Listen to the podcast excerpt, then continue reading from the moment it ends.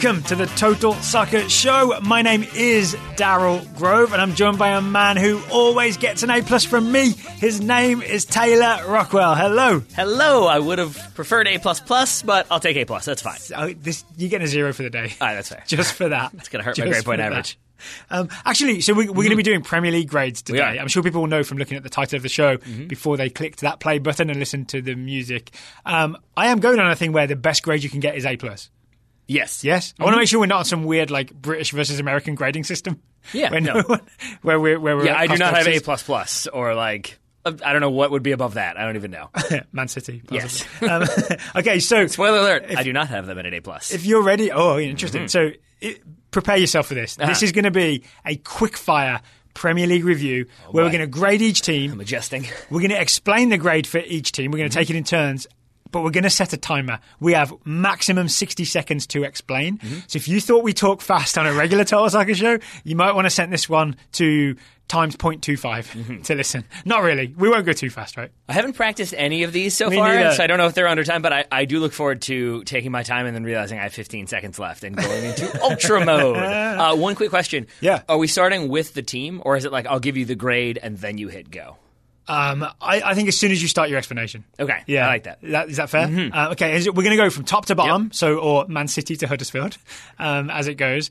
Um, and the, the, I think the point of this is that we're not going to be super crazy detailed, right? So if you are a fan of one of these teams and you're like, oh, they missed something, yeah, we did because we're doing it quick fire. Yep. That's the point. That is the point. Okay, are you ready? I've I've psyched myself up. Um, right. we, we we kind of did a, a random assignment. You're going first, right? Yes. With the number one. I didn't team. want to have to talk about Man United, so I structured it in a way that, that I would right? be of, yeah, I would be able to avoid them. That's why I went first. Okay, Taylor, what's your grade for Manchester City? I'm giving them an A, and I will explain why. Okay, then Uh, your timer has started. Manchester City became the first team in a decade to win back-to-back Premier League titles, and they did so by winning 14 straight games to finish on a whopping 98 points, squeaking past Liverpool on 97. Although wide attacker Riyad Mahrez was the club's only summer signing, it was Raheem Sterling and Bernardo Silva who proved deadly on the wings. Sergio Aguero just missed out on a share of the Golden Boot race, but his 21 goals were enough to keep City winning. The midfield gelled, the backline kept it tight, and Ederson had a second strong season. Elimination in the Champions League slightly soured things, which is why I took off the A plus and turned it to an A, but the chance for a less heralded treble remains. All right, prepared statement complete. I think I got it in under the wire. Here's my counterpoint. Uh-huh. Um, this is one of the most impressive Premier League seasons of all time. Yep. And I, I think I said on yesterday's show or the day before that essentially the Champions League is a little bit random. Like you can't expect to win it Mm-hmm. all the time.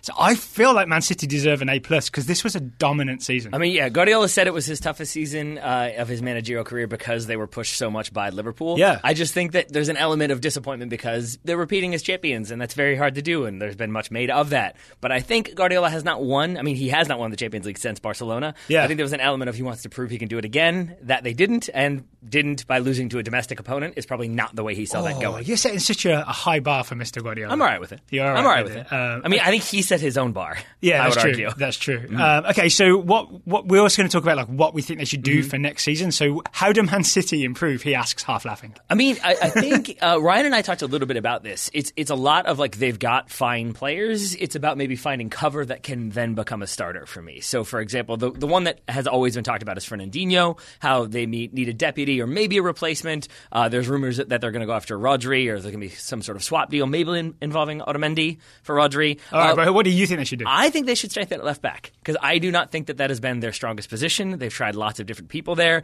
Fabian Delph, Alexander Zinchenko. They are only. Benjamin Mendy hasn't properly worked out, he right? hasn't, and there were so many different moments this season. I did not go back and look at them all because, again, brief overview. But like, there were so many moments where Guardiola had to talk about, like, yeah, he needs to mature. Yeah, he shouldn't be on his phone. Yeah, he shouldn't be doing that. And I think he sort of Danilo? Danilo get injured? uh, he's yeah, he's around. I think he played sometimes right, sometimes left. Uh, he and so, but I feel like again, it's a lot of like like kind of seeing if it works and, and kind of making good with what he has. Yeah. And again, that's why Guardiola is good because Zinchenko didn't look uh, out of out of Yeah, sorts yeah. at all. But I do How about think Mm-hmm. this? Guardiola A plus for um, winning the Premier League despite never having a proper left back. Yeah, I mean, yeah, Right. it's, it's worth noting. Uh, but I'm going to give him a proper left back, and I'm going to say you want Premier League experience, technical quality. He gets Ben Chilwell. Ben Chilwell. I, I'm a big fan of Ben Yep. Chilwell. I think that would be a great And also signing. English, so you kind of satisfy Yeah, yeah. that, that quota as well even more. They have had trouble with that in the past. They kind of need one of those. They do. okay, my signing for Man Mm-hmm. City, Matthias de Ligt. Yeah. Matthias de Ligt. So solid shout. Otamendi seems to be leaving, right? Maybe Atletico Madrid, but he's leaving Manchester City. And I know he's not everybody's favourite At centre least it back. seems that way, yeah. Yeah, um, he's not everybody's favourite centre back, but he played a lot of games this year Yep. and was really useful. Vincent Kompany is another year older, right? Like he'll still be around, but you can't rely on him to start every game. I can't remember if he's out of contract or if he if he has like the year option that they will probably exercise. But yeah, I think his contract officially is expiring, but they're Yeah. going to do something. I think he'll still be there, but you can't say he's going to start every week. Yep. Which leaves uh, John Stones um, and Aymeric Laporte, who kind of came good towards the Yep. end of the year. I still think they need an extra centre back, even if it's just long term planning. I think Matthias de Ligt um, from Ajax, he looks like a Man City player, like really aggressive in the tackle, uh, really smart about his decisions.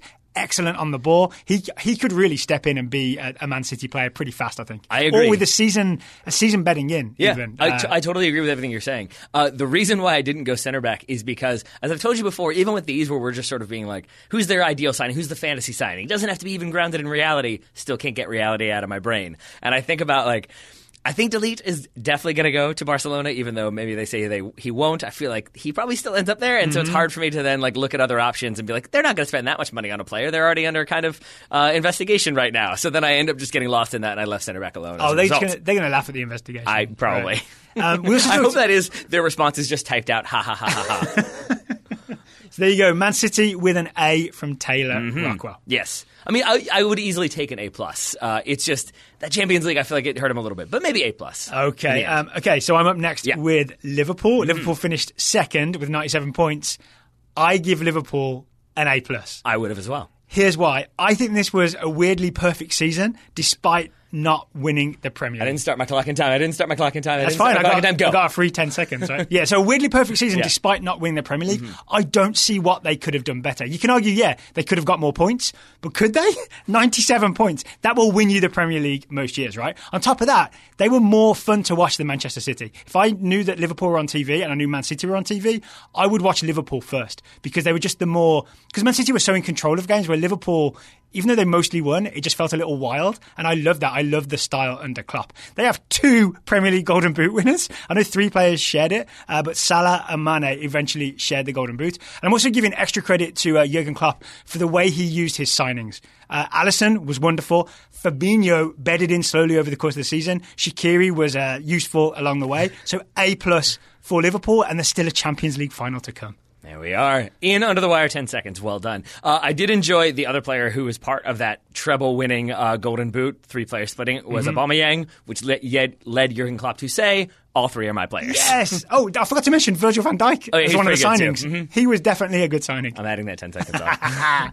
Um, so yeah, um, and then in terms of transfers, this is a tough one. Before we do that, can I just yeah. add one quick thing? Oh yeah, sorry, I moved on too fast. That's all good. The reason why I 100% agree, and I forgot this is part of the reason why I knocked City down. Maybe it's unfair to give them an A and Liverpool an A plus, but I think it's because heading into this season, I don't think many people saw Liverpool being nearly as close, if in second at all. No one said Liverpool, Man City title race. That's definitely what's going to happen. Yeah. but that is what definitely happened. Yeah. exactly. I think I think probably a lot of predictions had Liverpool second, but again, that gap was probably wider, Yeah. and so I think that they were able to Went to the so final day. Yeah, they were so effectively close that gap, and now it is sort of looking at next season as like, ooh, okay, who's going to strengthen? How are they going to keep this race going? I think they will, and I think they're in the Champions League final. I know they're in the Champions League final, so I'm totally with you. It being an A plus. Okay, so in terms of transfers. Mm-hmm. This is tough because the midfield is kind of stacked, right? They had like five players rotating through three positions this season, and they've got Alex Oxlade-Chamberlain and Adam Lallana to come back. Mm-hmm. So they don't really need any more central midfielders.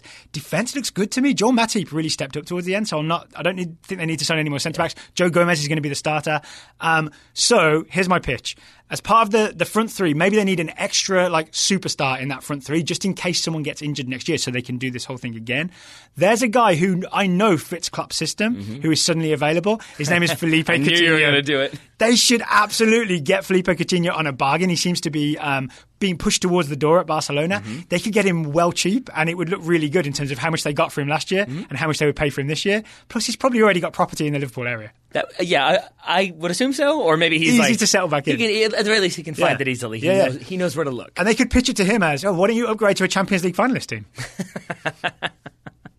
burn. Uh, and and then I think the the rumors slash very likely scenario is that, is that Antoine Griezmann ends up at Barcelona next season. Oh, yeah, yeah. So yeah, again, He wouldn't be a bad- minutes for Coutinho. He wouldn't be a bad front three sign in for Liverpool. Uh, no, Yeah. um, yeah. I think they would have to spend some money. Uh-huh. Similarly, like I, uh, when I first wrote this, I kind of did it without really thinking about Liverpool, and I went with uh, Kalidou Koulibaly because I love the idea of like another just imposing center back. Koulibaly Van Dijk centre back partnership. That I mean, wouldn't that- be fair. That's game over, right? But then two things. One, uh, I think it's being reported that he has a 150 million euro buyout clause, Uh-huh. so less likely. Mm-hmm. And two, at, to your point, I kind of forgot how good Matip was or has been, and I kind of forgot about Joe Gomez being a center back. Before Joe Gomez got injured, I Yep. Mm-hmm. think when it was the Gomez Van Dijk partnership, that's when Liverpool had that like nine point lead at the at the top of the league. The Gomez injury was one of the problems Mm-hmm. that sort of had Liverpool stumble a little bit in the middle of the of the season. Yeah, plus English.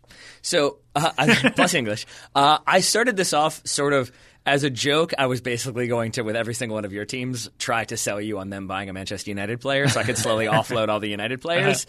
Fellaini for everybody. But now here's the thing. Everyone gets a Mauron. Hear me out. Okay. right? Hear me out on this one because this is one of the ones that did stick around. For the reasons that you mentioned, I feel like it would be kind of hilarious if they went after Alexis Sanchez because it's already been reported. Hear me out. That uh, United, are- I think they're starting to look at ways to get rid of him. Mm-hmm. He's owed so much money. No, no team is going to sign him and be willing to then kind of negotiate that salary. He's Yep. going to want a ton of money. So I feel like the most likely scenario is they're going to look to loan him and pay a lot of his salary, or there's going to be some agreement where they end up paying part of his wages so that they can get him off the books. So th- you think Liverpool could get Alexis Sanchez for like where they pay like eighty thousand a week and Yep. United pay four twenty? or like they get him from United and United pay them to play him. And I mm. and like I feel like that would be the kind of motivator similar to Carlos Tevez moving from United to Man City that he would be like, all right, I'm going to play out of spite now. I don't see. I think Klopp likes to buy players on the up instead of on the down. I would agree with that. The other thing. Again, I don't know if this is like United putting out rumors, but I've heard that. Uh, you know, this is the Liverpool oh section. yeah, right? but this is I'm getting like I don't know if this is United. Putting United out are farther down the table. We'll get to them much later. True, but I've heard he's not a very good locker room presence, and Oh, that is really? the other thing that I do feel like Liverpool kind of thrive on a harmonious locker room. Yeah. that occasionally gets screamed at by Jurgen Klopp. So I think that could be the other issue there. But I do like the idea. Yeah, to your point of them going after uh, like another attacker. I feel like Coutinho would be difficult because that's four very big personalities now, and I think I struggle to find a kind of like replacement backup that would be okay being a backup. All right, are you ready to uh, move out of the title challenges and into Sure. third place? Yep. Chelsea Football Club. Yep. It's all you, Taylor. And you know what? I'm going for Maurizio Sarri here. I'm, I'm going B plus. It's a B plus, maybe even an A for Chelsea because I'm not gonna argue. I was like, it's either an A or a D, so I guess B minus. Uh, but I'll begin with my summary. Uh, the Blues were able to finally sever ties with Antonio Conte this summer. The Blues. You've never called them the Blues before in your life. Uh, the Blues were finally able to sever ties. Stop interrupting. Uh, a demanding and emotional Italian who had no experience managing in England, and they were therefore able to bring in Maurizio Sarri, a demanding and emotional Italian who had no experience managing in England. Uh, he did bring a system with him from Napoli, which included Jorginho, uh, the central midfielder, which seemed like it was going to fit. He was going to bring the system that would kind of like gel seamlessly, uh, and instead it was uh, m- the source of much consternation. It made N'Golo Kante move, uh, switch it up a little bit. That did not go well. Eden Hazard clearly was not so pleased. Uh, he went from subtly flirting with Real Madrid to demanding marriage from Real Madrid. they even brought in Gonzalo Higuain, which did not really benefit them uh, this season as much. I think it will in the end. For all that, Chelsea finished third in the Premier League, could very well win the Europa League, and could be seen to be in a strong position with the signing of Christian Pulisic, even though there's a looming transfer embargo. All right, you made it under a minute with me interrupting you. Mm-hmm. There we go. Which is pretty impressive. Yes. Remind me of the grade again.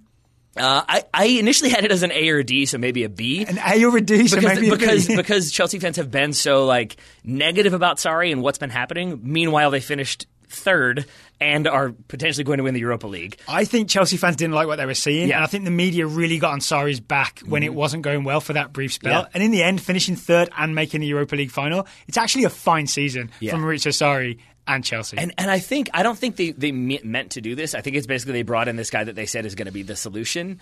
And now they kind of have to back him because of money. But I also think we've heard this about Chelsea that it requires a clear out to get rid of some of the personalities and some of the people who think they're bigger than the manager. And sticking with Sarri, I feel like now with the looming embargo, it's not going to be an attractive destination for, for Chelsea. Even if they do have this summer, which is still a possibility to sign some players, and then it would be uh, January and next summer that they'll be banned. I feel like they're going to stick with him, and I feel like you're going to see Eden Hazard go. I think he's going to play, play Christian Pulisic in a situation that favors him. I think maybe they can use this summer to br- sign a player or two, which Aren't going they? Isn't to in a the transfer embargo? So I literally I don't have an answer for who Chelsea should sign because I don't think they're allowed to sign anyone. So here's the situation. So FIFA denied their appeal. This is what Yeah. usually happens. Then they can appeal that denial to the Court of Arbitration for Sport, and that's the one that takes longer. So historically, that's when, as long as it's pending appeal, you can still kind of push the the uh, the embargo one window. So have they appealed to CAS? that I think will happen soon because they have been denied by FIFA. So I think that's the plan. So uh, this is all kind of assuming they can sign people. But even if they can't, I think you lose Eden Hazard. You kind of put Christian Pulisic in there. You hope Callum, Hudson, Callum Hudson-Odoi comes back, and you're good to go. Are you though? Uh, maybe you put Callum Hudson-Odoi at left wing. What happens? So I've got this interesting theory that like Eden Hazard, obviously, I think he's the most assist. He got the most assists in the Premier League, fifteen, right? 16 goals, 15 assists. Like, so he's obviously a key part of Chelsea's mm-hmm. attack. But this constant thing of is he staying, is he going, is he staying, is he going? I kind of feel like the time is good to just just do it. Just break ties, let him go. The time is right. Move on to the next thing, Yeah. right? And Christian Pulisic will not be as good as Eden Hazard, especially not in his first season at Chelsea. But just do it anyway, so we can all move on. And Yes. not just for my benefit, but for Chelsea's benefit as well in terms of long term planning. Mm-hmm. Yeah, I, I would totally agree, and I think. I think even if I would say this, even if they don't end up appealing, if they just accept, fine, we're going to have a ban at some point. We may as well take it now, and we can figure out some salaries and some players. Yeah. I think you still let them Recall go. all the loan players. I mean, they, we, oh, Ryan and I talked about this. They have 85 plus players like that could potentially play for Yeah, them yeah. right now. They have so many people on Yeah. like on their books. But I think even if you let Eden Hazard go, you kind of save that money, you bank it, you spend it on some stadium construction, and then eventually you buy players when you can.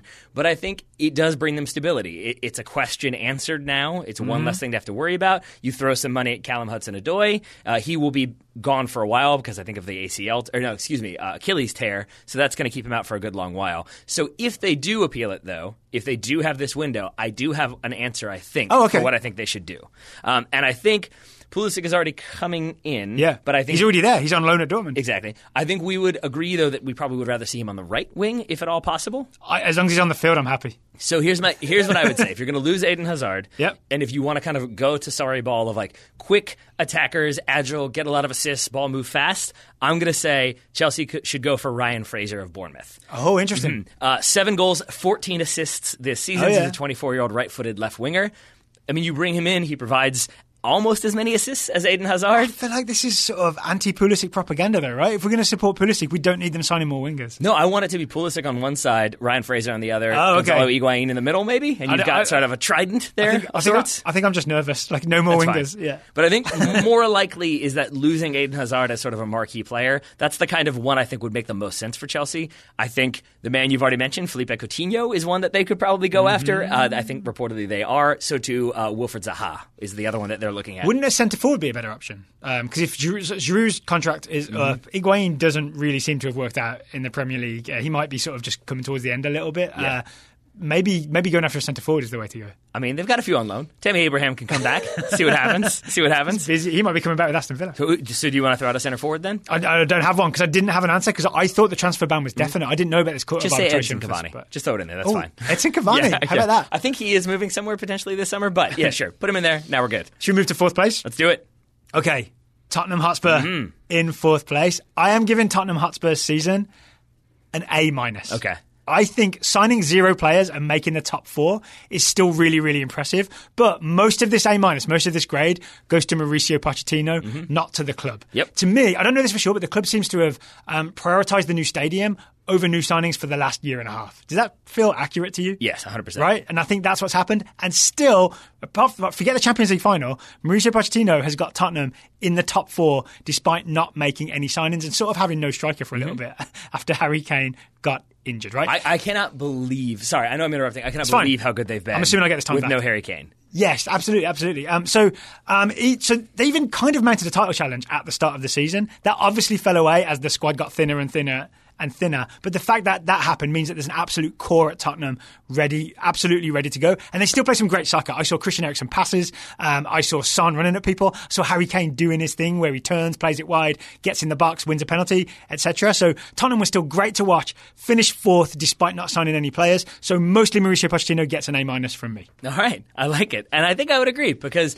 like, we talked about this. I talked about this a lot in the preseason that they hadn't signed a replacement for Yeah. Harry Kane. They had Llorente, but that wasn't quite like for like. I didn't see how it would work out. And then come that second leg in the Champions League, I thought they were going to be in a stronger position because it was going to be Lucas Moura and Son, and those two together are so mobile and clever. But that's Mauricio Pochettino figuring it out and finding solutions. So often, like Yeah. mid game or whatever, his his decisions to change things up are absolutely correct. Yeah. right? yeah. And there's still, I can't shake this feeling that there's more there, right? If if uh, like look at the Liverpool signing Van Dijk type thing, right? If Spurs had invested.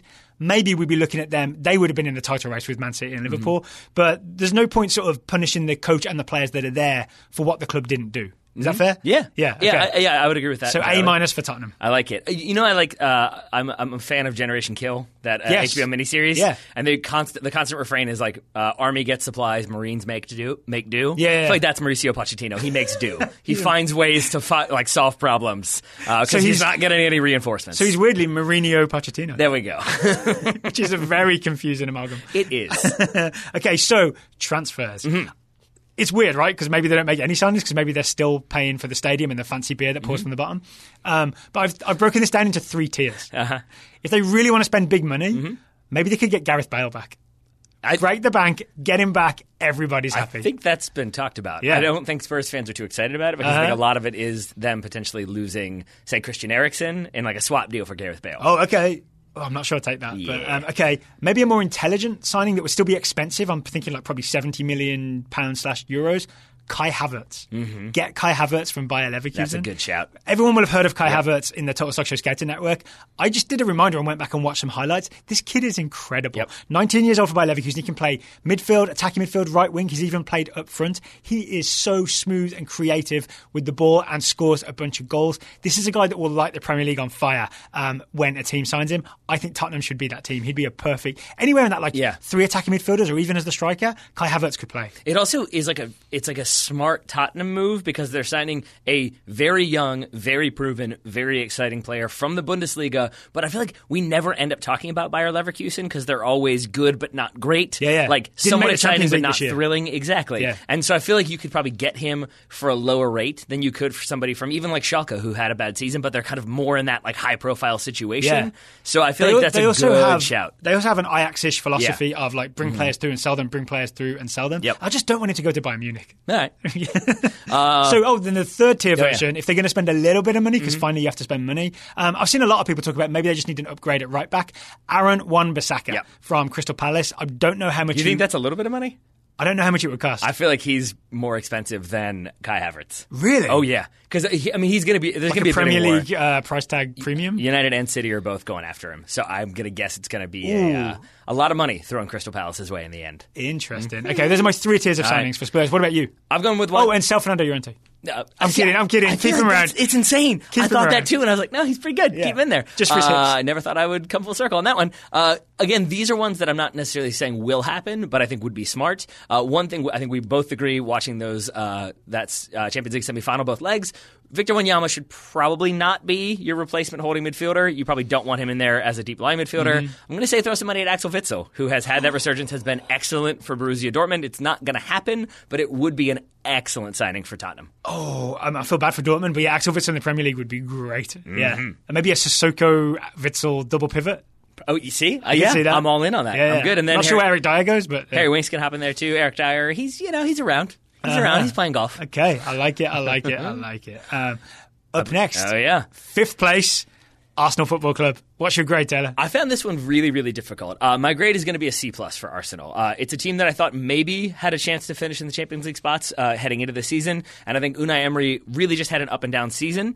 Uh, you had say Lacazette and Aubameyang combining really well. Uh, I think they had 35 goals, 13 assists in the league, but then sometimes they were played together, sometimes they weren't. So like every time it felt like he was figuring it out, then suddenly things went wrong. There's a 10 minute uh, highlight, quote unquote, video of Scrotum Mustafi's mistakes this season. There are many, many, many of them. But he kept edited. That's Yeah. edited for length as well. He kept getting minutes. um, Petr Cech called it quits, uh, but there's still questions about Leno. Uh, despite finishing fifth, they could still qualify for the Champions League with a win over Chelsea in the Europa League final. Yeah. So Unai Are you Emery, them credit for that it, in terms of their Premier League That's performance? the thing is like it's tough. Yeah. Like, then they're still in the Champions League, so that probably does make it a little bit more successful. But it still isn't probably what Arsenal fans would have wanted, and there aren't nearly as many answers for Arsenal fans. So I'm going C plus. C plus. Mm-hmm. All right, that feels maybe to me. It feels maybe a little bit not generous Mm. because it's Emery's first season and it wasn't a disaster. Uh-huh. All right, I, may, maybe be I'm not, I'm not here to quibble with your grade. No, no, no, no, I. I like that idea because this is like me. That's that's why we never do anything in a vacuum because I'm I'm open to interpretation. Because we wouldn't be able to breathe. That's true. Let me all right then, and this is where let me let me throw this out then. Yeah. Um. So look at it like this way. So we know they needed uh pace up top. They needed defensive reinforcement. Their center backs, while many of them not that great. Uh. Instead, they brought in Denis Suarez from Barcelona, uh, who had played for Emery under Sevilla. Uh, they, there was this idea like, oh, he's familiar with the system. He's going to be able to come in. He's going to kind of execute it flawlessly. He played 95 minutes in all competitions and was sent back to Barcelona, basically, because it just did not work out. I actually forgot that even happened. Exactly. Yeah. Meanwhile, they didn't renew Aaron Ramsey. He signs for Juve, and so it feels like they bring in this player that it seems like it should work. It doesn't quite work. He goes back to Barcelona, and they lose this other player. And now there's more questions. There's more stuff to sort out. I feel the same way about Aaron Ramsey as I feel about Crashing. Both should have been renewed. I agree with one of those statements. uh, yes. So I feel like again, it's it's a good season. So I'll, I'll go B minus then. So it's still a B, but it's not as good as it could have been. All right, wow. B minus for Arsenal. I really talked you up from Yeah. uh, C plus to That's B fine. minus. Oh, it's That's only fine. one. That's only one level, right? It is. But It still, is. Mm-hmm. I'm still proud of it. Wish I could have done that when I was a student. Um, and so when we, yeah, exactly right. So for summer transfers, we've said this one before. I'm going to say it again because I think their focus is going to be on selling, getting rid of some players that don't fit. Uh, from what I've read today, maybe it's just a rumor. If they do not qualify for the Champions League, they're going to have 40 million pounds to spend unless they sell players. So I think that's going to be a lot of players needed to be Wait, sold. are you saying they only have 40 million to spend if they Yes. don't qualify for the Champions League? If they do, then it will be much more. Okay, I think is yeah. the idea. Uh, but I still think, even with all that, they're going to need to get a center back right now. Mustafi, Koscielny, Sokratis, uh, Mavropanos, Holding. Do any of those necessarily make you feel 100% confident as a starting center back? Maybe Sokratis, but it's only a maybe. Yeah. Yeah, so I'm looking at who is faster than I've given him credit for in the past. I should add that one. Uh, got some emails about that. Uh, but I think I would, if I were them, I want a center back who's got good distribution, tall, strong, veteran leadership. I'm saying John Brooks again. We've said John Brooks before. I'm saying John Brooks again. I think maybe our American fandom maybe makes us think John Brooks is like top four Premier League quality when maybe he's Uh-huh. Well, not. Arsenal aren't top four, so there you go. but they would aspire to be. Mm-hmm. They aspire to be. I've gone Koulibaly. yeah, see, there we go. Yeah, they're going to spend I mean, some money. Honestly, Koulibaly's a better defender than John Brooks, right? Yeah. Uh, yes, Yeah? 100%. Yes. But again, 150 million. That's what kind of makes me question. I see. Oh, so you're doing it realistically. Yeah, Yeah. And I, strangely, uh, off on a tangent here for a moment. Yeah, yeah. John Brooks was what, what, like 35 million from to, to Wolfsburg, or was I- it 23 I million? it was more like 20 something, 23 yeah. million. All right, 23 million. I've maybe inflated that a little bit, but that's still like that factors into me to it as well. That like he moved to Wolfsburg, it didn't quite work out. That now he is their very reliable player. Wolfsburg in a much stronger position, so I feel like that bumps up his number a lot. Mm-hmm. And suddenly I'm like, well, yeah, that's the amount you pay for a Premier League center back. So yeah, Arsenal should just pay that. Ah, okay. The other one that I think would be hilarious, and they probably should actually go for. There are still questions about uh, central midfield because Lucas Torreira started really well, kind of faded uh, on the home stretch. I was really disappointed. I so like to uh, Guendouzi, uh, It's a lot of defensive midfielders. Granit That's the problem. Xhaka is still Xhaka and, Mm-hmm. and is a liability, but then sometimes good. I think it would be hilarious and also kind of work if they went after Adrien Rabiot, who is going to be uh, like available on a free uh, because he's not going to sign with PSG again, and has publicly. Publicly said that Tottenham are not good enough for him. So I feel like signing for Arsenal would just be a little twist, another little twist uh, that you could kind of get double bonus there. One so one thing I read about Arsenal, I, so I didn't research Arsenal because Yep. obviously it was your uh, your team, is that apparently sometimes Emery played Lacazette um, and Aubameyang together, essentially because he didn't have enough attacking midfield options. Mm-hmm. Yeah.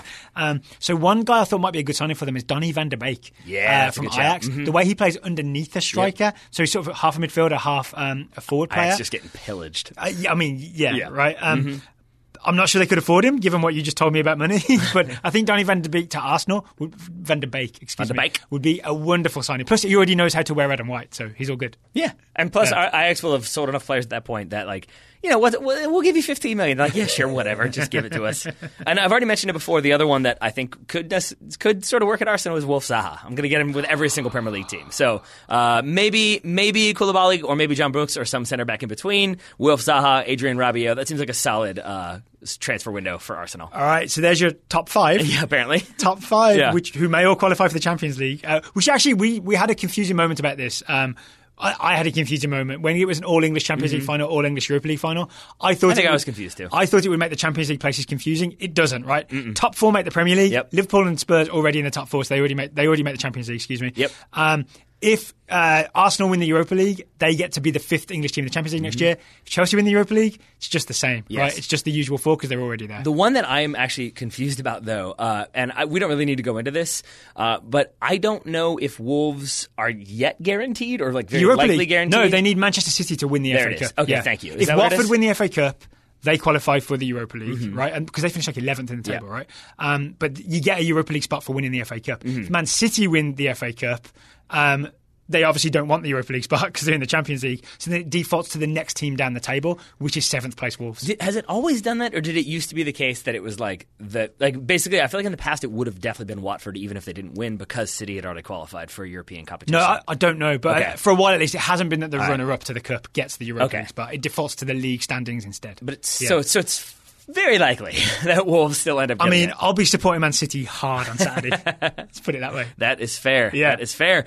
Uh, and if they want to, maybe it's going to be you know a high profile event. The FA Yeah. Cup is always high profile. You wanna look good? If you want to look your if you want to look your best, you know, you know, keep keep the facial hair tight. Yep. Make your hair look nice and shiny. And other things. and other things, then you should check out, and they should check out Dollar Shave Club. Today's Yes. sponsor, Dollar Shave Club. Not the official sponsors of the FA Cup final, No. but we're saying they should be if Yes. Man City and Watford players want to look their best. And if you just want to, if they just want to get a bit of a pick me up, right? If you're feeling down, sometimes look good, feel good is the way to go, right? So Yeah. if you if you have a shave with the executive razor, the shave butter, and the face cleanser, you're gonna feel good for the rest of the day. Yes, I, I, I would totally agree. Uh, I, I always shower in the morning to get ready, like, and then you can use the Dollar Shave Club to Yep. use the facial cleanser. Your face is gonna be cleansed, but also smell nice. You can use the Dollar Shave, Shave Club uh, shampoo and conditioner that we've Yep. talked about previously. Uh, it has the cooling effect too. It's the summer, so Mm-hmm. I think it's that might be the sage or the black pepper. I'm not sure, but it like it, you know it cools your head, so you go outside suddenly, face smells good, got some uh, get, like your hair smells good. You've shaved, you got the the post shave dew on there, and suddenly you know you just it just feels like you're a little bit more prepared for the day. My shower, I keep all my stuff in the shower ready to go. It's full of Dollar Shave Club Mm-hmm. Everything? stuff right now. Like Yeah. all of your stuff is all of my yeah, my laptop and everything. that seems risky. I go through a lot of laptops. I'm concerned for you, my friend. But yeah, I have all my Dollar Shave Club stuff uh, in there, including the, the face cleanse. Mm. I face cleanse in the shower. Um, not the toothbrush. I use the toothbrush at the sink and the toothpaste. There are people who do that. Saves saves your time. Yeah? saves your time. Yeah. Uh-huh. There are people who do that. There are people who clean their showers while they shower. That's the way to do it. That's Apparently. overachieving. That's just apparently it's the easiest way to do it because then you don't end up feeling filthy and disgusting. For after the shower, Mm-hmm. if you want to stay fresh, there's also a new Dollar Shave Club product. We haven't got to try it yet, but we hear it's great. It's called the Groundskeeper, which is a great name for a deodorant. I Why do you say that? I don't know. It just makes me smile. I like I'm it- assuming it's like your armpit and your armpit hair is like the lawn. Uh-huh. So the groundskeeper, like like in soccer, right? you take care of it. Yeah, I, but I, I Keep it fresh. That. I agree with that. But then I also think that like I think of a groundskeeper as hardworking. They're like out there doing physical labor under the sun. They're ma- making stuff happen. Yeah. and especially I think of like groundskeeper Willie, and I feel like he's working hard. He probably needs a strong deodorant to keep him going. Well, you think of the groundskeeper as groundskeeper Willie. He's working hard on your armpits. Uh-huh. There we go. Right, so that you don't have to. Just he sweats so you. cursing d- up the Scottish storm. He Scottish sweats so you don't have to. Do you remember his uh, native town? North Kilt Town. Is he really? yes. You're welcome. Uh, and right now, you can get a Dollar Shave Club starter set for just $5. It comes with everything you need for a great shave the executive razor, shave butter, and face cleanser. You can even add on Groundskeeper slash Groundskeeper Willie to your order, too. So get your starter set for just $5 at dollarshaveclub.com slash TSS. That's dollarshaveclub.com slash TSS in case you wanted to hear it in an English accent. We always do. Uh, so we've done five teams. Let's get to the sixth team and let's skip them and get to the seventh team. Let's talk about Wolves. Let's talk about the number six team, Fine. Manchester United. I apologise in advance, Taylor, for what I'm about to do. Mm-hmm. I mean, I've been doing it plenty lately. Go ahead. Man United get a D minus. That's generous. D minus. Because honestly, it's as much of a disaster as it can be without being a full disaster. Mm-hmm. Yep. Because it's worth remembering that teams can finish below sixth place, right? An actual disastrous season for United would be, I mean, relegation, but if they finish like 12th, Mm-hmm. Yep. Mm-hmm. it would be like everything's on fire, right? So sixth is bad and it's a disaster, but it's not full disaster. Yeah. Fair? It is. I will say that there's a chance that they have to, if things go the way they might, then they're going to have to do like uh, Euro- Europa League qualifiers in like mid, early It's July. a great preseason. I mean, get in there. Except that they've, because they're Man United, they've got preseason booked all around the world. All right. So that's problematic. I noticed I've tricked you into not starting the timer yet, so I feel like I feel like I'm doing well. Yeah, it's fine. Um, here's why the grade is low, though. Obviously, because it's not good.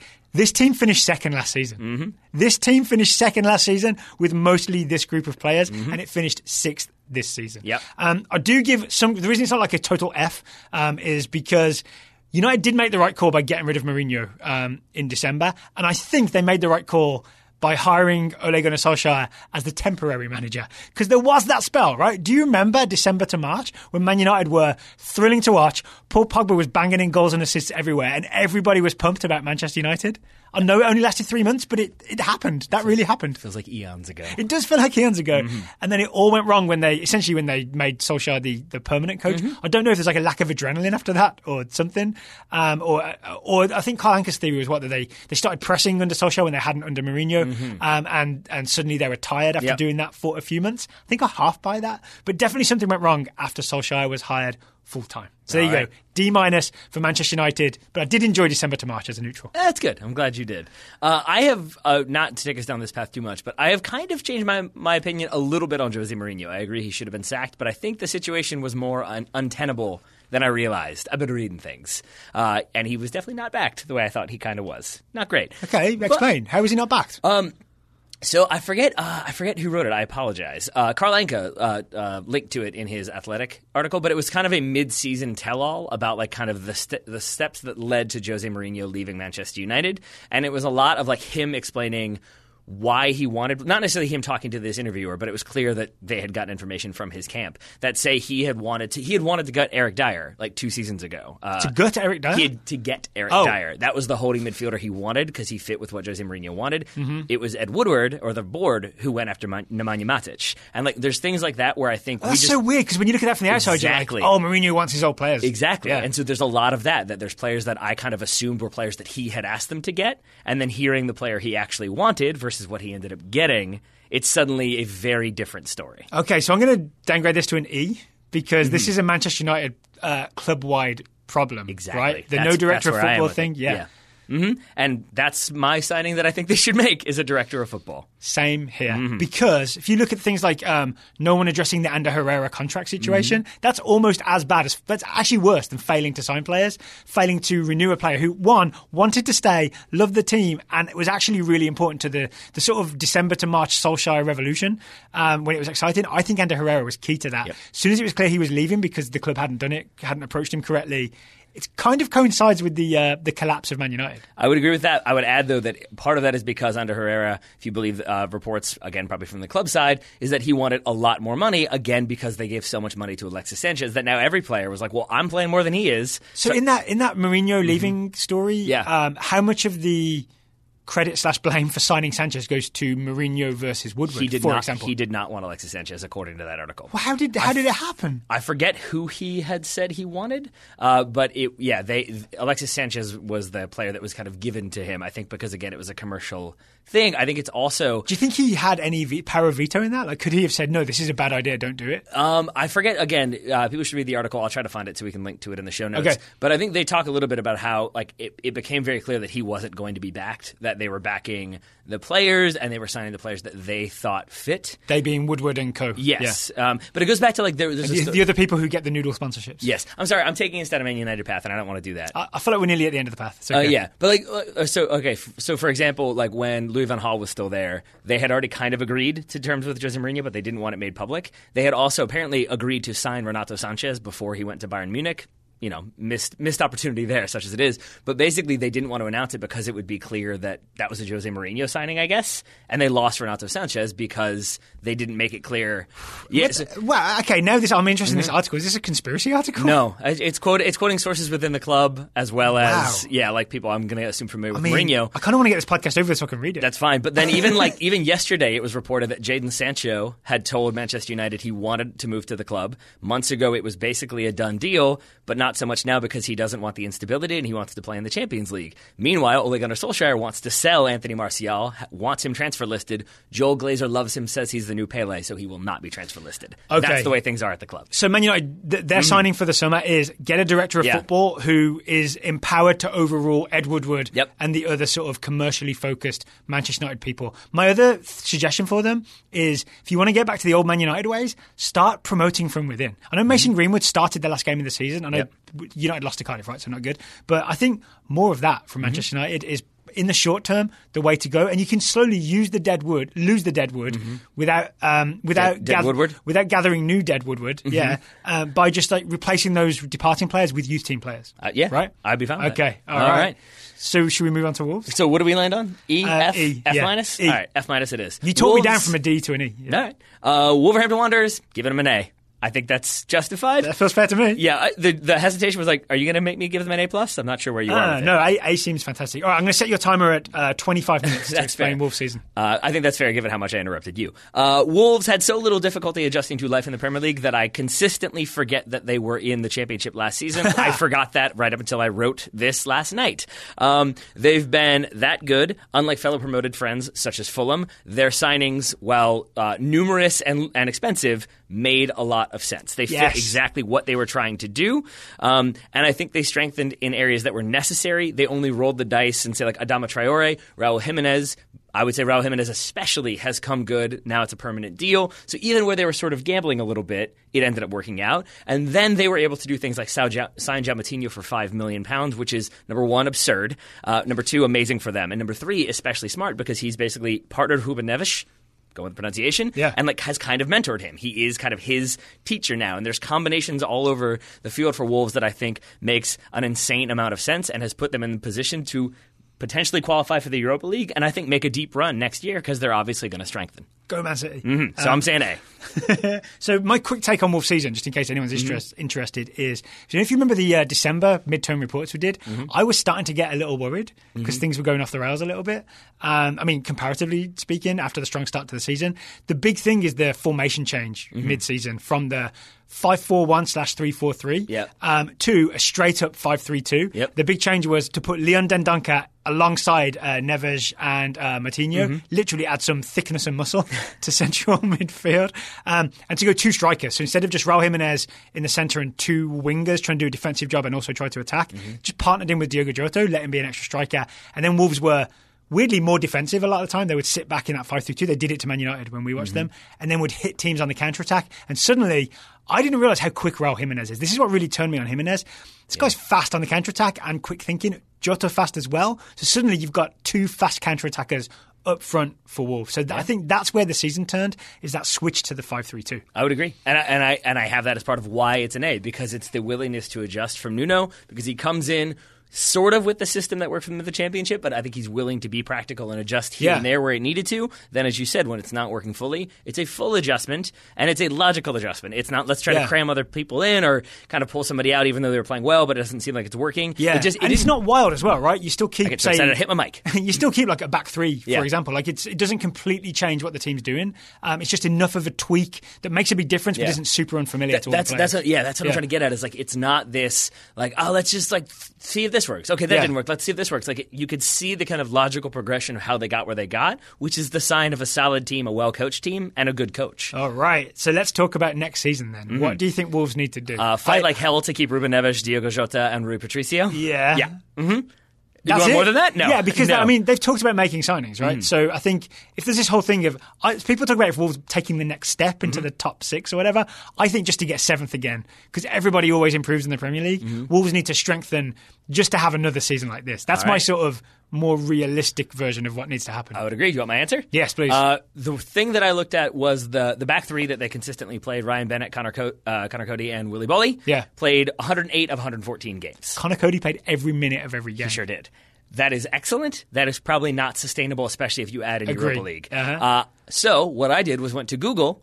I knew this name, but I had forgotten it. Went to Google and searched best young Portuguese center back. Oh no, I think we're gonna have the same player, Ruben Dias. Ruben Dias. Yeah, Ruben Yes. Dias, uh, 22-year-old right-footed center back for Benfica. Uh, Portugal, that's number one thing for me. Do you know who represents him? Is it Jorge Mendes? Gestifute, which is There we go. Jorge Mendes' I did not know that. I should have checked that. That's the first thing I look for. That makes this a lot more And likely. it's happening. And it could be happening. I mean, it would be great. I think Yeah. it would be a great, great thing because Did Nuno come from Benfica? uh, oh, I always forget this. It's it's one of the three. It might be Sporting. He was at Porto not once but twice. But twice. Yeah. All right. Uh, well, so the, but there's still the connection. Of course, yeah. Like he coached in the same league. Why not? Well, Clube um, Dias. Raul Jimenez came from Benfica, so that, Yeah. it doesn't. It, I don't think it matters which Portuguese club. Um, Jorge Mendes has the phone numbers of all three. Yes. Um, so that's what I had. Since you had that as well, the other one I would add. It does feel like maybe they might want to look at another striker. I'm wondering if you think they need that or if you think they're okay. I, it wouldn't be my main area of Mm-hmm. concern. Um, I feel like the weird thing is we have too many wingers because we had that three four three ish system, and now we're not doing that. Mm-hmm. Yeah. So if we could like maybe convert one of those wingers into a, a Jota style striker, right. that would be preferable. Or if we could trade a couple of those wingers to, uh, for a striker, Trade. You've maybe. been watching too much MLS. but it's not my main area of concern because I would argue, yes, need a new centre back, possibly need new wing backs, uh, maybe an extra left wing back, Mm-hmm. maybe, um, and probably a third, uh, a fourth central midfielder. Because really, Dendoncker, Moutinho, Neves, it was great, but after that, it's like Romain Saïss. he gets a little bit like questionable about who the next midfielder should be for Wolves. Renato Sanches. Renato Sanches. Renato Sanches. Why not get some get some Portuguese players in there? Just mix it up a little bit. All right. So that's that's my answer for Wolverhampton. That's my grade for Wolves. Anything else you'd like to add? I mean, I've got my suggestions for literally who they should sign. Oh, I thought you already did. Uh, so Ruben Dias. I mean, you knew I was going to have more than one for Wolves, Oh, okay. right? Of course. James Maddison, I think, would be um, an extra central midfielder who is really on the up, and he's also one of my favourites. Uh-huh. Yeah. They're, they're, they're, sure. Go ahead. It, it is basically why they should sign my favourite player. exactly. The other one is Weston McKennie. Who they're not going to sign. Weston McKennie, Weston I McKennie, that makes more sense, is yep. Mm-hmm. a good shout. It doesn't quite match up with the whole Jorge Mendes thing, but we're Don't not. care. We're only ninety percent limited to Jorge Mendes players, right? It's possible they sign a non-Jorge Mendes player. So Schalke For d- profiling purposes, yes. Schalke have done very badly. Yeah. Weston McKennie's a young player on the up. If he's played in the Bundesliga successfully, I think he could hack it in the Premier League, especially if he doesn't have to come in and be, okay, you start every week and we need you desperately. Mm-hmm. If he's a, okay, you spell Dendoncker here, you spell Neves or Moutinho here, I think that would be a really good move for Weston McKennie. He also played right wing back this season on occasion, so yeah, you can do that too. Cover some bases. I, don't, I wouldn't want to replace Matt Doherty. Well, he's, just, he's giving you cover. That's all. I'm There we go, yeah. just in Cover case, from just Weston. McKennie. Make it All right. happen, make I it like happen. Weston McKennie at Wolves. Yeah, if that too. happened, I don't think I could be around you for a couple days because I don't think you would stop like joyfully clapping and being excited. I would have a grin as big as Weston McKennie's. Would you get first of all that's big. Second of all, would you get a McKennie Wolves jersey? Yes. I feel like that would make it happen. Would I, would I get more than one? Probably yes. Because you have to wash it sometimes. You do the uh, the terrible like fashion shoot uh, Philadelphia Union thing where you'd wear his like jerseys on different parts of your body. Yes. Yeah, there you go. Yeah. Perfect. Perfect. Could I be wearing any more Weston McKennie jerseys? There we go. You and Chandler. Uh, shall we move to Everton or anything else Wolverhampton related? Let's do. I forgot Everton's mine because I Yeah. talk so much about Wolves. Uh-huh. Excuse me. okay, Everton. Um, I've got C plus here, but I want to upgrade it to a B minus, maybe. All right. Um, I think we're being too generous now. Go ahead. expectations were high, Mm-hmm. right? When uh, Marco Silva came in, and everybody thought, and they spent a bit of money on Richarlison and co, and everybody thought, oh, Everton are going to challenge for the top four. We're increasingly learning that not everybody can challenge for the top four. The reason I give them a good grade is because when things went wrong, when things were looking really shaky around January, February, Everton resisted the calls to fire Silva. There were calls in the media and from some pundits and so on that maybe uh, Everton should get rid of Silva. And the owner, Farhad Moshiri, basically said, This is a long term thing. Silva's building a team. I'm going to stick with him. It came good. And then they uh, got it all together and finished eighth again. So you could look at it as they finished eighth again because I think that's literally what they did under Sam Allardyce last year. But they finished eighth while implementing a style. So it's a little bit like how Unai Emery was a success because he's maybe implementing his thing after someone else's spell. The same thing for Everton, I think. So a mostly successful season. 56 seconds, a mostly successful summary, I would add as well. And I, I actually have uh, a bit more to say. Uh, there is So not that good then. All right. I, I kind of thought we could do it this way. There are still some problems, right? They concede a lot of goals from um, set pieces. Apparently, their zonal marking is appalling. Like Yeah. they do zonal marking and then just concede from set pieces. Uh, not so good.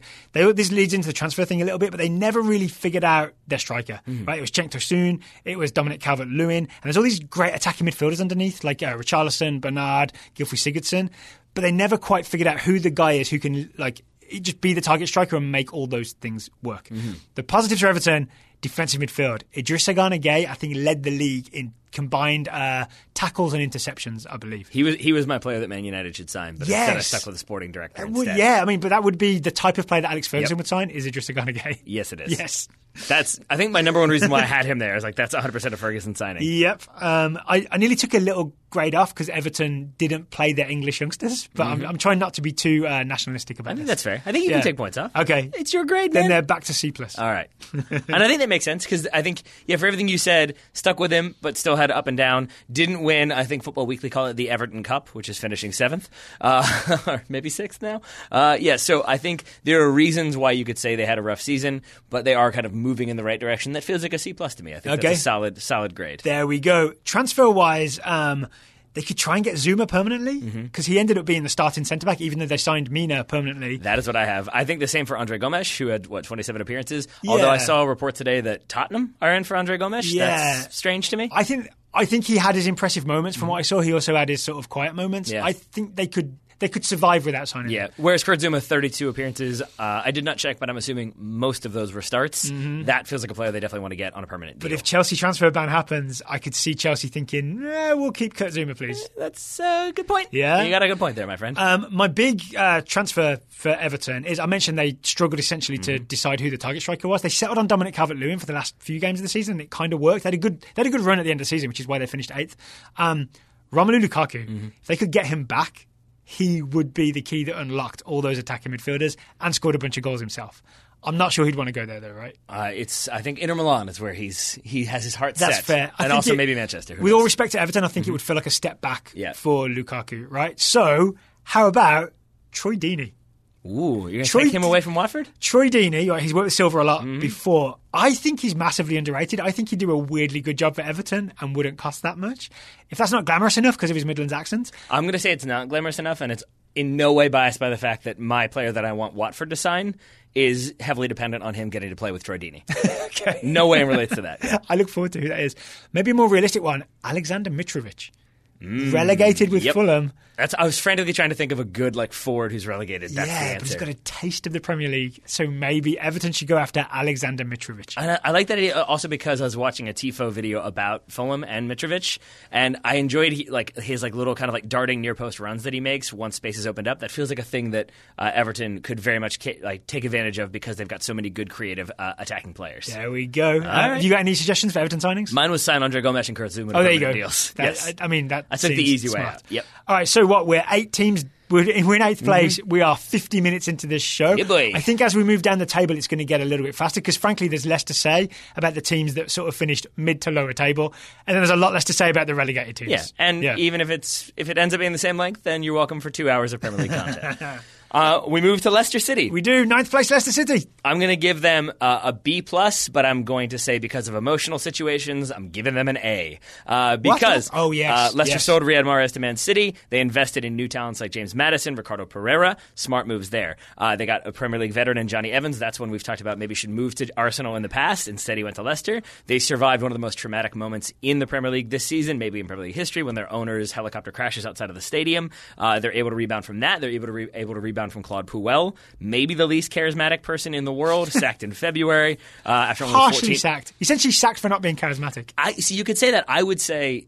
It, like it's sunk sunk cost fallacy. They made the decision that this isn't moving in the right direction. We're not winning games. We don't look motivated. We're going to bring in Brendan Rodgers. That obviously worked very well. It did, right? Okay, Yeah, fair, and, yeah. and I think especially so once they got the loan for Youri Tielemans, he kind of connected the midfield, made them look that much stronger, and they finished in a much stronger position than they certainly would have been in with Claude Puel in charge. I, personally, I felt really good about Leicester Mm-hmm. all season because of the English, English contingent. You got Harry Maguire, you got Ben Chilwell, you got James Maddison, um, even Jamie Vardy. Even though he's retired from England duty, it's still fun to see him doing his thing. Yeah. So I sort of just weirdly enjoyed Leicester City, even though it's not their fairy tale 2015-16. Still um, a, a fun season, a fun team to watch this year. I would agree. I forgot though. Maybe I bumped them back down to a B plus because Brendan Rodgers failed to bring Timothy Weah with him to Leicester. Although Oh, yes. legally, I think that can't actually happen. yeah, it was outside of January, right? Even so, I don't care.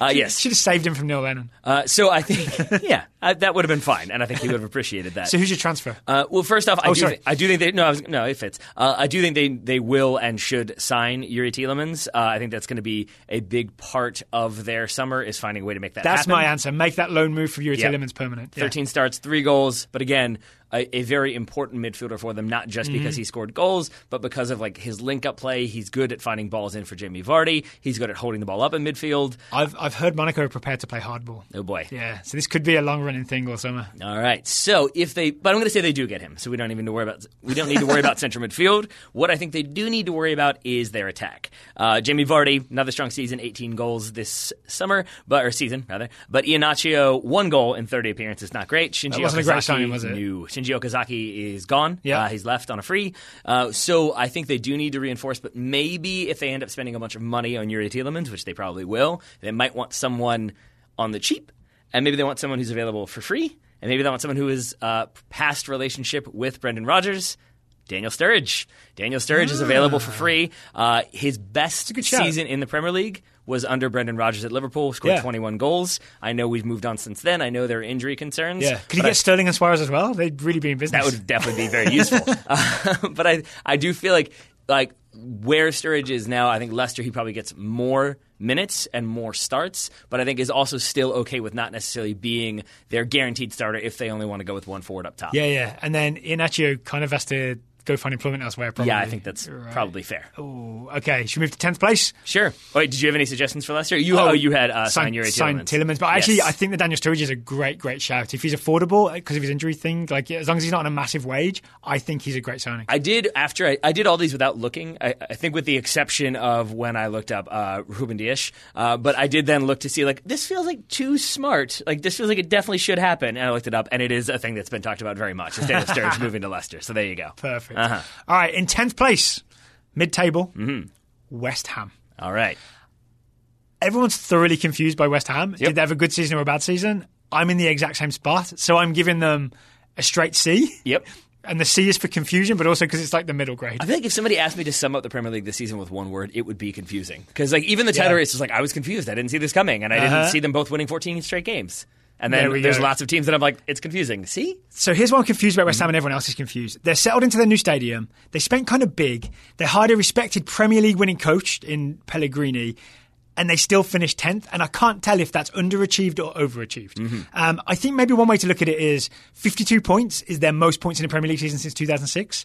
So actually, this is a pretty good season uh, Yeah. by other West Ham standards. They've also been relegated in that time, right? So um, I think maybe this is this is actually a mostly good season. Mm-hmm. Um, to further the confusion, though, their player of the year is Lucas Fabianski, their goalkeeper, Mm-hmm. right? So that to me, that's immediately confusing. Your goalkeeper is your best player means great, you've got a great goalkeeper. Yeah.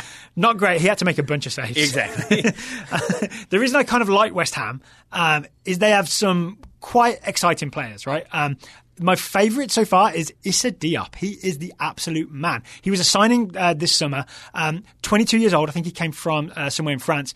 He had a bit of a shaky start. He had one really high profile mistake where he kicked it up in the air and then it ended up uh, West Ham conceding. If you watch his most recent games, he looks like the new Virgil van Dijk. He is stepping out of defence, winning balls, and then dribbling forward. He is um, covering ground really quick, uh, like making up uh, for someone else's mistake, getting over there quickly, but then doing that thing where you're just in the way and you've got all your angles right. Issa Diop is a player that I don't think is talked about much at all. I think by next January, you'll have top four, five, six teams trying to sign Issa Diop from West Ham. I've definitely gone along on Diop. Minute and a half. Yeah, I absolutely apologise. I got obsessed with Issa Diop, Yeah. but you should too. um, other weirdness with West Ham is like Wait, no, you've got a minute and a half now. Okay, then, going? uh, okay, right. that's it. That's it. Essentially, confusing season. Uh-huh. Some really exciting players like Yeah. Mm-hmm. Diop, sort of Arnautovic, Felipe Anderson, but still they only finished tenth, and I don't know if it's good or bad. All right. So, with not knowing if it was good or bad, do you have ideas for what they should do to either strengthen or not strengthen? I think a lot depends on the Marco Arnautovic thing, Mm-hmm. right? So, do, do you know what happened in the middle of the season? He um, got an offer from China and then got a bit surly about it not being accepted, Mm-hmm. and then still kept scoring goals, but caused a lot of trouble. Not as, not as many as you would have expected. Is that right? Yeah. Um, so yeah, I I think think only 10 goals maybe this season. it wouldn't be the worst thing if they just let Arnautovic leave Mm-hmm. because even though he's super talented, he maybe is just a bit of trouble within Mm-hmm. the team, right? Um, one thing I would say in terms of transfers is take fewer weird gambles as well. Do you know Yeah. some of the other stuff they did this year? Uh, know. They gave Jack Wilshere a hundred thousand a Oh, week Samir contract. Nasri, right? Yep. So Yikes. Jack Wilshere, 100,000 a week. Mm-hmm. Really, Jack Wilshere's injury history should maybe be incentive based, right? Um, they signed Samir Nasri after his ban. From, I, can't remember he-. I forgot why he was banned, but he was banned from soccer for a while. Uh, doping, I think. But it was sort of like uncertain as to whether or not he actually But like maybe he did. didn't. Yeah. All right. So they signed him in January. He made three appearances. Yep. that was a gamble. That always felt like it was going to be the case. Yeah. yeah. Um, all that said, Mm-hmm. um, I would say they do need a bit of extra creativity because the story of West Ham's season under Pellegrini is very defensive 4 1 4 1 with Declan Rice at the base, which is kind of what turned their season around. Then they attack in a 4 3 3, but they don't get many midfielders forward, so a lot on like Felipe Anderson and, and those guys. So maybe one more creative midfielder. I think maybe Sami Nasri was supposed to be that guy, and it didn't quite work out. right. So Which Ajax know, player are you saying they should Donny van de Beek There again? you go. Maybe I didn't even have that written down, but I think that might that might be the answer. right. Um, another possibility, if Arnautovic leaves, uh, this goes against what I just said. Maybe Mario Balotelli. Why are you stealing my ideas? Do you think Mario Balotelli to West Ham? Not for West I'll, Ham. I'll turn it. Oh, okay. Not for West Ham, no. I think if Arnautovic leaves, Available West Ham, for free, by the way. West Yep. Ham need a high-profile striker Mm-hmm. that's sort of proven. Mario Balotelli on a free to West Ham, where you say to him, "I guarantee you'll start every week." Mm-hmm. That I think that's a good situation for Mario Balotelli. That that makes sense. I could Yeah? see I could see that working. You, you, that you working. tell him you are the goal scorer. Arnautovic is gone. We need you. Play Mm-hmm. centre forward, Mario. I don't even think that's a gamble if it's for just one or two years. All right. All right. So maybe Mario Balotelli. Uh, I had that they should keep hold of Declan Rice, uh, if at all possible. Yeah. Uh, if it's not, You should then, try. He's real strong. then they'll need to sign a replacement. It is not. He's not a like for like replacement. But I did also note that uh, again, I looked at a lot of the free transfers just to see, just Yeah. to see. Uh, and Hector Herrera is available on a free. Uh, Mexican international, 29 years old. His contract is expiring, so you could get him. And it does feel like he kind of fits the West Ham model a little bit. Did you know he was linked with Wolves? Ooh, There no, was, a, there was a story about that, but it seems like he's going to Atletico. playing in Portugal. So there you go. That There we go. me. Yeah, but I would love Hector Herrera to sign for Wolves. He's Or- another one of my favourites, right? or that West be, Ham. That would be like the Mexican Weston McKennie. What? See, now we've moved back to Wolves. How have you done this? Um, but yeah, I think if you lose Declan Rice, uh, Hector Herrera could sit in there and be that no, defensive midfielder. not in the same way. Uh, yeah, but Hector Herrera's sit- more box to box. I mean, I think he could do whatever he wants. Hector Herrera's that good. I mean, I can't disagree with that. All right. Can you do, disagree that we have another sponsor to discuss? I, I don't want to disagree. I like getting that sponsorship money. All right. Well, I agree. And I would also say that today's show is sponsored by Wix. Uh, Wix is going to help us launch our super secret website Yes. when we launch our super secret website, probably mm-hmm. when you get back from England. Daryl going on a Yeah, trip for about a week. Does that mean I'm going to have to work on it while I'm away? Uh, it does not. It, it, after you get back, I'm saying. Okay, I can do though. I'll be happy to work on it. Yes. Yeah. Our super secret website for our super secret spin off show, which would have been launched by now if not for all the health stuff um, at the start of the year. I mean, Mm-hmm. and ongoing, but we're still determined to launch our super secret Total Soccer Show spin off show. We hope people are excited. We think it's going to be excellent. We think it will, and we think the website that goes with it will also be excellent. It needs to Uh, be. and it especially will be because it's going to be built using Wix. Yes. uh, there's a professional solution for everything we're going to need. Uh, so we'll get different features that are going to help us build the site easily, and obviously we're going to have lots of strong tech support to help us when we run into problems, not if we run into problems. And Wix also just launched Wix Turbo, which means all sites made with Wix now load faster than ever. So when we launch our new site,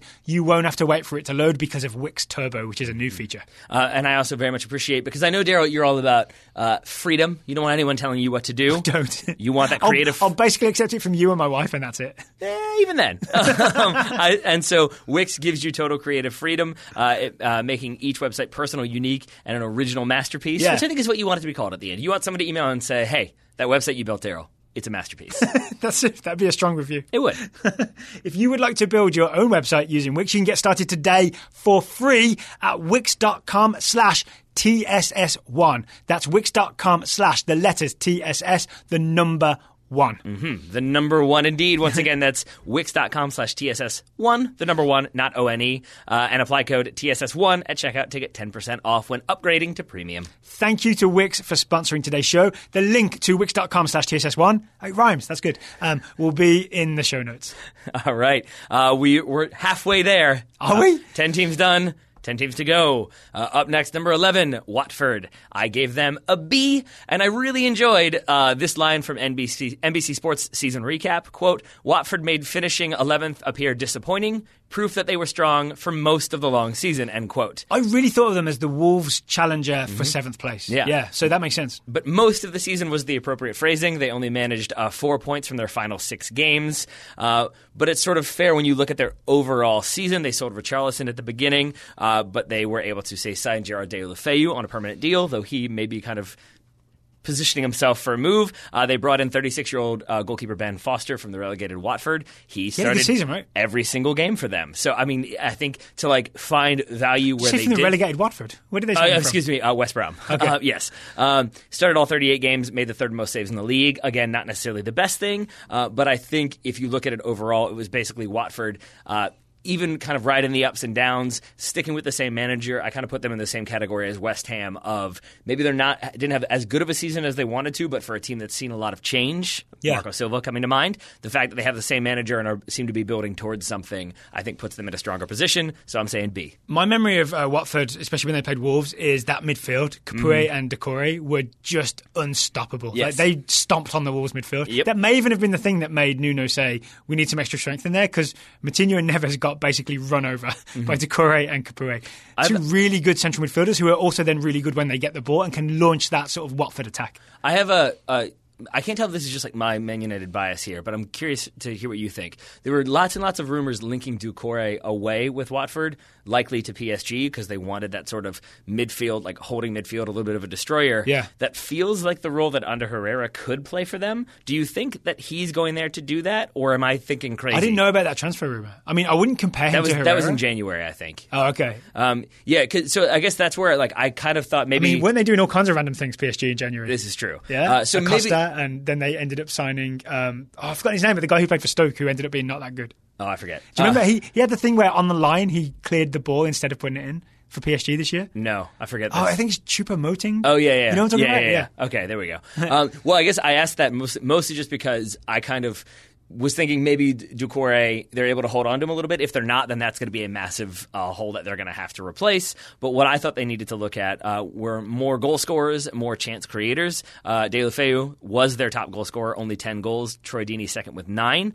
Um, Wasn't Pereira good? I quite like uh, Ricardo Pereira. Mm-hmm. but, but again, not like not you don't have that person who's definitely like bagging the goals consistently for see. them, and I think they're going to need a little bit more depth there. So I have gone with. Mario Balotelli, 28 year old, uh, Marseille's contract expiring, and I was thinking about like would it work? Would he want to go to Watford? And then I thought about Troy Deeney and Mario Balotelli together, and it made me about as happy as anything could possibly make me. Those two would be amazing and hilarious and infuriating all at once, and I love Yeah. it. I want that to happen. It's so weird because Balotelli's like such a man of the world, Uh-huh. and Troy Deeney is like basically lived in the West Midlands and Watford. But I like I think of them as like the Mighty Ducks Bash Brothers. Like I feel like they would destroy defenders, uh, talk trash, cause problems, have lots of choreographed celebrations. Yeah. Like they'd be they'd be they'd be best buddies. All right, then I'm in for it. All right. My Watford suggestion was Philip Billings, uh, the tall central midfielder who Yeah. Mm-hmm. went down with Huddersfield, but was maybe the only good player for Huddersfield this year. I don't I'm Aaron yeah, Mooy. we haven't been rating the relegated sides yet. Yeah, Aaron Mooy didn't have maybe the standout season he had before, but Philip Billings more on him later. impressed uh, a lot of people. Yeah. I think he could be a good sort of backup or replacement as that sort of because Watford do that Mm-hmm. four two two two thing, right? Where it's really important they have two defensive midfielders. So Billings to replace Capoue or Doucouré, or just to be a backup for them throughout the season if they keep Capoue and Doucouré, Mm-hmm. I think would be a good signing. All right. And I'm sure he would like to leave the relegated Watford, uh, I would- Huddersfield. I would Yeah. guess so. I would guess so. Uh-huh. Uh, yes, for a team that finished comfortably mid-table, Mm-hmm. probably so. Speaking of comfortably mid-table, Crystal Palace. Crystal Palace. Crystal Palace get a B because I like them. All right. Crystal Palace are a team that, under Roy Hodgson, are consistently slightly more than the sum of their parts, and I think that's that's why they're worth watching. All right? right. Wilfried Zaha is always a joy to watch. I think that makes sense. Yeah, Yeah. Well, no. Here's, so here's my big pitch for mm-hmm. Crystal Palace. This is why I like watching them. They have this like player who's too good for them, and they build everything around him, and they just let him go. Wilfried Zaha plays with the confidence of someone who, one, knows that his coach and his teammates trust him. If he wants to do a bunch of weird rolls and stepovers, they know he's eventually going to get an assist or a goal, so they let him do it. But also, two, they don't have the pressure of trying to make the Champions League or something, mm-hmm. so it kind of doesn't matter if it doesn't come off. Yeah. And that's why Wilfried Zaha is absolutely thriving at Crystal Palace. And also because Roy Hodgson's built this nice structure around it that almost guarantees they won't get relegated. They had a rough start to the season where I think they were near the relegation zone.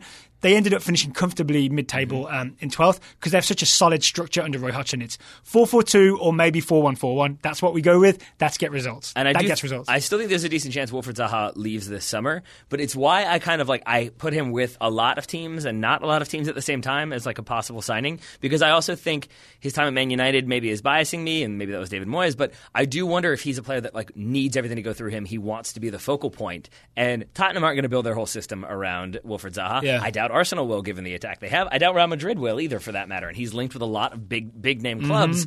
I de- don't necessarily know if it's the smartest move. He's a very good footballer, so maybe he'll he probably will prove me totally wrong. But it is the one concern I had because it, I agree with you that I think Crystal Palace are built around let Wilfried Zaha do whatever he wants to do, and then we'll find people to work off of. him. Yeah, and then they do like you, sometimes. And I don't they- mean that selfishly. I don't mean he's like a selfish player. I just No, mean he's that good. It makes he that makes it sense. happen, and Yeah. they're using wisely, right? Sometimes he's the striker, sometimes he's the winger. It depends whether they're like what they're doing. Mostly they're counter attacking because mm-hmm. they're Crystal Palace, and again, it absolutely works. One thing I know is Wilfried Zaha signed a new contract Mm-hmm. at the start of the season. He's officially there through 2023. Yep. that maybe just so they can sell him for a lot of money, so he's not running out of contract. It's the annoying thing about signing a new contract. Or maybe because he's all in and he's uh, fully committed. Yeah. Right. Um, other things we've already mentioned Aaron Wan Bissaka, right? Um, he has sort of had a really great season for Crystal Palace, and everyone's excited about him.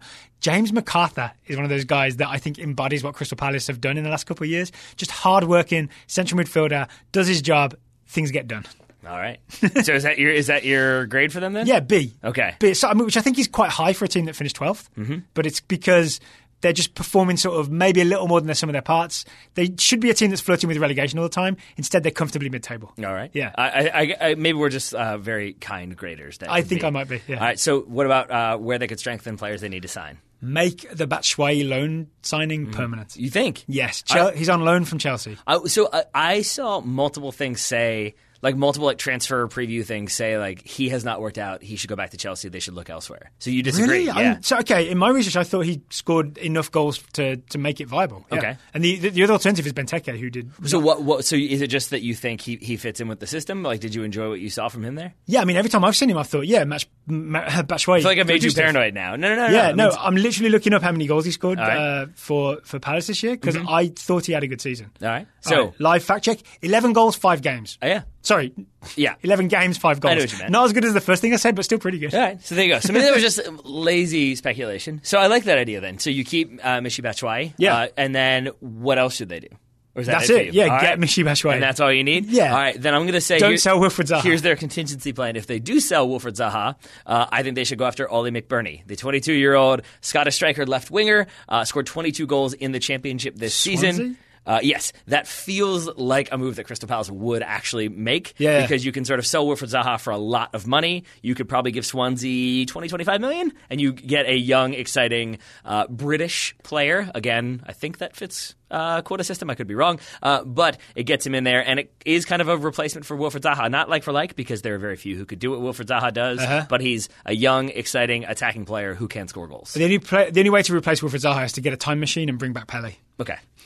that's that's strong statement from Daryl Grove regarding Wilfried Zaha. Should we go to 13th place, Newcastle? Uh-huh. And I'm going to give, uh, even though they're 13th, I'm giving Newcastle a B. Uh, Mike Ashley gets an F. yes. That's how it always is. Love it. I mean, because it, that is the case, that it's a team that are just completely hamstrung by their owner. Mm-hmm. Uh, they beat Man City 2 to 1 in late January, which was City's final loss of the season. That's a great place to start. That's worth at least C, plus, I would say.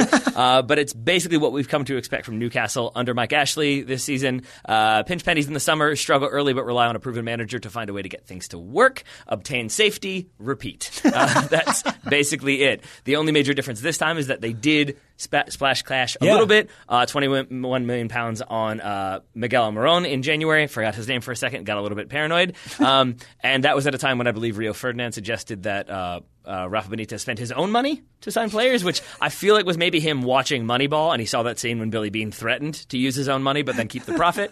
um, but I do also feel like Newcastle watched Moneyball, probably because Mike Ashley won't let them spend any money. Rafa Benitez. Yes, I do think that. That's exactly what I think it was. Rafa Billy Um, Benitez. They loaned Salomon Rondon. He scored 13 goals. That's a good bit of business. They activated Fabian Schär's relegation buyout at three million. He looked good. I and like he Fabian looked good. He started 24 games, added four goals, including one of the best goals for Newcastle in the season.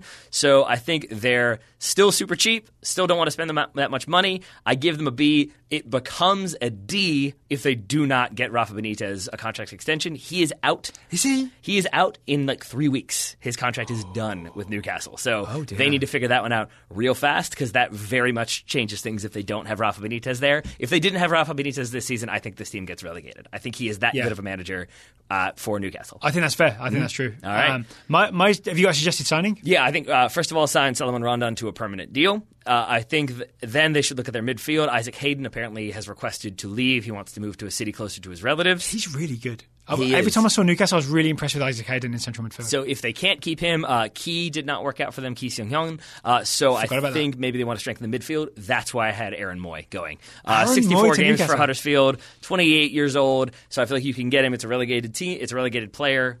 On a relegated team, there we go. Mm-hmm. Uh, and so I think he would probably happily go to Newcastle. I think you could probably get him for not much money, but again, the Premier League experience, he can kind of come in there, add some steel. Plus, you got him and Jonjo Shelvey in the midfield, just running people over, and I like it. it's a very bold midfield. It is. Yeah, in in two ways. Yeah, exactly. My one suggestion for Newcastle is uh, it's about persuading Mike Ashley to spend money, Yep. right? If the Miggy Almiron thing is considered a success, which even though he didn't like score a bunch of goals or anything, I think he was really impressive when he played. And I actually think it made the difference for Newcastle to have um, Salomon Rondon's really good as a target striker, right? But he needs sort of maybe faster players running off him. They only had Ayoze Perez. They didn't have like another fast player. When they had Ayoze Perez on one side and Miggy Almiron on the other, I think it suddenly kind of clicked and worked. I think if you could persuade Mike Ashley that, hey, that was worth it, that money you spent in MLS, it sort of changed our season, then you could get him to go after Josef Martinez. Just go full. So you go all MLS, all Atlanta, all Venezuelan. Uh-huh. Rondon and Martinez are both Venezuelan. Um, if if that's too expensive, because I think Martinez wants to play for Real Madrid or something instead, right? Um, if that's too expensive, I genuinely also think that wouldn't be a good signing, as harsh Really? as that might be. Yeah, I think when it when it comes to a team we would like change the system, right? Because you only play one striker at a time Yes. for Rafa. and that's also a gamble for a club that don't have that much money yeah. to spend anyway. I'd Yeah. like to spend that much money on a player who maybe doesn't end up scoring that many goals, but maybe does, but maybe doesn't. It's a bit of a gamble. Uh, I predicted this reaction, so I had a second option. Uh-huh. Cheaper would be Paxton Pomykal. and then we'd all have an American player to support at Newcastle United, Oh my goodness. and he'd add extra depth to their central midfield. Uh huh. So we'd finally have an American to support at Newcastle. Oh, DeAndre You Yedlin. forgot DeAndre Yedlin played there, We'd didn't finally you? have a midfielder to support at Newcastle. I was like, what? Is he making a joke here? I was waiting for that one. So I, I really didn't mean that. Yeah. We'd have more Americans to support There we at go. Newcastle. Right. I fully support DeAndre Yedlin at Newcastle. All right. I'll take your word for it. um, all right. So that's uh, Newcastle. Uh, what about 14th place? Bournemouth. 14th place, Bournemouth. I give a solid B, maybe a B plus. Wow. We are given very kind grades. I feel like that's about to stop pretty That's soon. fine. Okay, so two places lower than last season, Mm-hmm. but with one more point. So it's kind of roughly the same as last season Mm-hmm. for Bournemouth. And there's a lot of talk about how they sort of spent money this year but haven't stepped up a level and so on and so on. They spent, what, 19 million on Dominic Solanke and it absolutely didn't work out. But how about, instead of thinking of it that way, we think about celebrating a team that has a 10,000 seat stadium and consistently does not get relegated from the Premier League Mm-hmm. playing attractive possession soccer right? That's why I think the Bournemouth miracle is a thing we almost take for granted. And then staying in the Premier League each year, playing attractive soccer, is actually a huge achievement. That's why it's a solid B, despite finishing 14th. But the fact that you keep calling it like um, like it's a miracle, it's the Bournemouth miracle. The size of the team makes it a miracle. I guess, I guess I feel like, but at a certain point, it should stop being a miracle, right? And doesn't I don't that- know. I mean, I guess that's what I'm like saying. on It's the 4,500th loaf of bread, did everybody say, oh, this isn't a miracle anymore, we're just expecting bread? my point is, though is that like if they're doing the same thing again and again, is that still a miracle at that point, or is it sort of the expectation then? I guess that that's where I'm kind of confused by Bournemouth because I, I agree with everything you said. Yeah. that it's kind of amazing. That I- I'd say the same thing as Burnley, who we're going to talk about in a second. But it's still like at a certain point, though, your expectation becomes the reality, and then you have to exist in that new reality. At a certain point, that means Bournemouth are underperforming. But I think if they tried to change something, Yeah. that it would they would maybe drop out of the Premier League pretty fast, right? So I'm saying it it's for a small team Mm-hmm. to play attractive soccer and not be threatened by relegation. Yeah. I'm calling a miracle. I think they are going to Loaves and fishes. I think they are going to have to change things because I think that they're kind of moving into Southampton territory of mean? a, a team where other clubs are going to look at them and think, "Hey, that guy was really good. That guy was really good." Uh, Ryan Fraser had the, most assists or the second most. Second assists? most. So he had 14 assists, Yeah, which is only right. one fewer than Eden Hazard. Again, if you haven't seen Ryan Fraser, tiny Scottish winger plays on the left wing. That's why he's moving to Chelsea. Uh, but I, and but I do think you've got him. Callum Wilson scored goals. Is linked with clubs. David Brooks. David Brooks was a brilliant signing. Got him from the Championship for 10 million, and he was one of the most uh, exciting attacking players in the Premier League last Yeah, year. Yeah, and I, I mean, and I, of course, I know they've already sold players in the past, so it's not going to be like this is the first time they've had to deal with it. But like, I think there's a chance that they're going to get bids for all three of those players, and I think if they sell them all, they're going to make a ton of money. But now all of a sudden, you have to keep replacing them and finding new ways to replace them that work within the Premier League because you cannot continue to have ones that don't work out, like Dom Solanke. Yeah, okay, yeah, that's fair. So that's my answer: is basically try to hold on to as many of those three players as you can, and then replace them as best you you can when you lose them. That, so it's basically my transfer policy as well. Except here's my addition: play Emerson Hyndman or set him free. play Emerson Hyndman or set him free. All right. Yeah. Are you just going to repeat that again? That's it. one more time. One more my- time. That's my Just Make sure it's advice. known. Play Emerson Hyndman or set him free. You hear that, Eddie? You better hear that. All right, we'll move to Burn- Burnley then. 15th place Burnley. I'm giving them a C plus. I could be talked into a C uh, because their campaign was a disappointment when compared to their seventh place finish in 2017. They were the Wolves of 2016-17. But I would also argue that it was a return to their expected level. They finished with the same number of wins, draws, losses, and points as they did in their first season in the Premier League in 2016.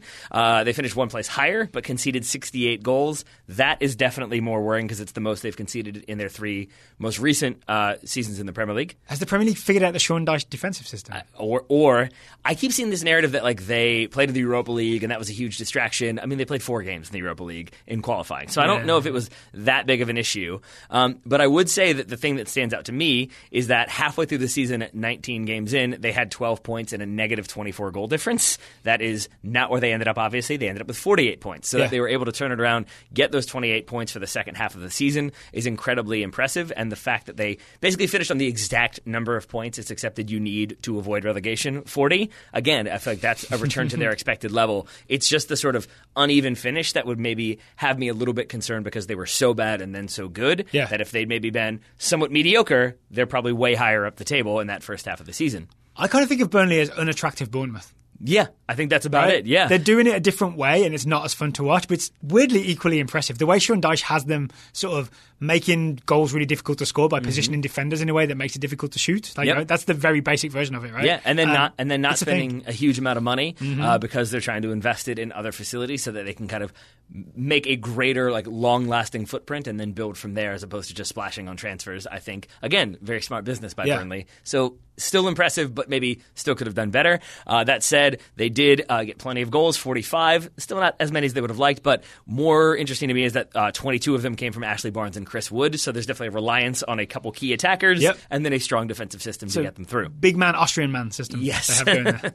Exactly. uh, in terms of what I think they may do this summer, uh, I am not the first to point out that they have three England international Yeah. goalkeepers on Just their roster. just another one, right? Uh, yeah, totally. Uh, I think Joe Hart is David James. probably on his way out. I think they should probably sell two uh, because they won't make get mu- much money for uh, for Joe Hart, but I think they definitely could for one of their goalkeepers. Just get rid of one, whichever one. Which one? Which one do you think they So should what, keep? Tom Heaton or Nick Pope? Yeah, I honestly s- don't know. I, I don't feel qualified to rank them at all. I think Nick Pope didn't play many games for them in the Premier League this season, if any games. So I'm going to say they're going to keep, keep Tom uh, Heaton. They can sell one goalkeeper and use that money to invest elsewhere. Uh, but they're losing players like Sam Vokes, Jonathan Walters, Peter Crouch is still in the books, but he's 38 years old. Stefan Defour has Didn't not they- worked out. Didn't they sign Peter Crouch part exchange for Sam Vokes? Oh yeah, there we go. Yes, Yeah. thank you. Yes, uh, but Peter Crouch's still there, 38 years old. I don't know if he's going to be the most reliable one next season, uh, but I'm not even worried about that because what I want Burnley to do, again, this is more emotional. Like it's the Mario Balotelli Troy Deeney thing. I want uh, Sean Dyche to get to manage. Daniele De Rossi, who is leaving Roma this season. You think he's Uh, going to Burnley? I want him to go to Burnley so bad. It would be like when was it uh, was it Cambiasso who went to Leicester? Uh, Yes. that, that's what I want. I want Daniele De Rossi, 36 next season, but I love the idea of him kind of executing Sean Dyche's orders, playing in the Premier League. Maybe that's something he's always wanted to try. So actually, this is an Italian thing, Mm-hmm. right? I know, I know Cambiasso is Argentinian, but he also spent a lot of time in Italy. I think has some Italian heritage. Um, Roberto Mancini did the same thing. Yep. Did he toward, right towards the end of his career? He went and played for Leicester. There we I go. believe just because he wanted to play in the Premier League. I mean, Cambiasso went to Leicester too, right? I think. yes. So there you go. I mean, I, yeah. So maybe Daniele De Rossi goes to Burnley, bounces up there. Maybe he goes to Leicester. I never established that precedent. No, get out here. Um, here's my signing for Burnley. Mm-hmm. Get Gary Cahill on a free. Ooh, all right. Gary Cahill's out of contract at Chelsea. He had a little spell at Burnley on loan early in his career. I think he's only 33. I think he's still got something to offer, and he could be a good backup to the Mee, Tarkowski, Burnley central defensive partnership. And I think also important there is like you maybe don't want him at a club where it's going to be a lot more like a higher line. It's going to be a lot more running for him. Yep. With Burnley doing what they do and kind of sitting back and blocking opportunities, that feels like a thing where you learn the system, you function within it. Yep. It doesn't require you to go like bombing around the field. That does feel like it suits Gary Cahill. Weirdly enjoyable for a centre back to go do that for a season, right? And again, available. he wants to stay in the Prem. They could get them both because they're both on freeze. So there you go. Sign them both. strengthen and get a lot of veteran grit in there too. So there's Burnley, your 15th place team. We Mm-hmm. are, uh, what, 75% of the way through the Premier League. Burnley Uh, were able to pull themselves up out of the relegation zone this season. If you don't want to slip down to the relegation zone or have your pants slip down, then you could use today's sponsor, Grip Six Belts. Keep it tight with Grip Six belts. Uh, Mm. so Grip Six are at this point a long time sponsor Mm-hmm. of the Total Soccer Show.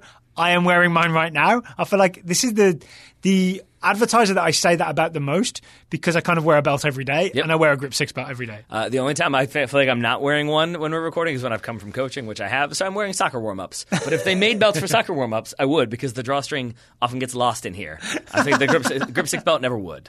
And also, it wouldn't be like wearing um, one of those big old clumsy belts, the. Mm-hmm. traditional belts where you have the giant buckle um, and there's a bit of a stretch on it. Uh, yeah, Grip 6 is a different kind of belt. It is webbing that goes into the badger teeth. The badger teeth grips on tight. You've and- just lost no one. and Everyone knows what you're talking about And right the now. belt stays solid. Uh, no holes, no flap hanging out. So again, it makes you streamlined. It makes you that much more likely to uh, stay up in the Premier League because you- you're not going to slip down because a, a hole doesn't fit or a hole breaks.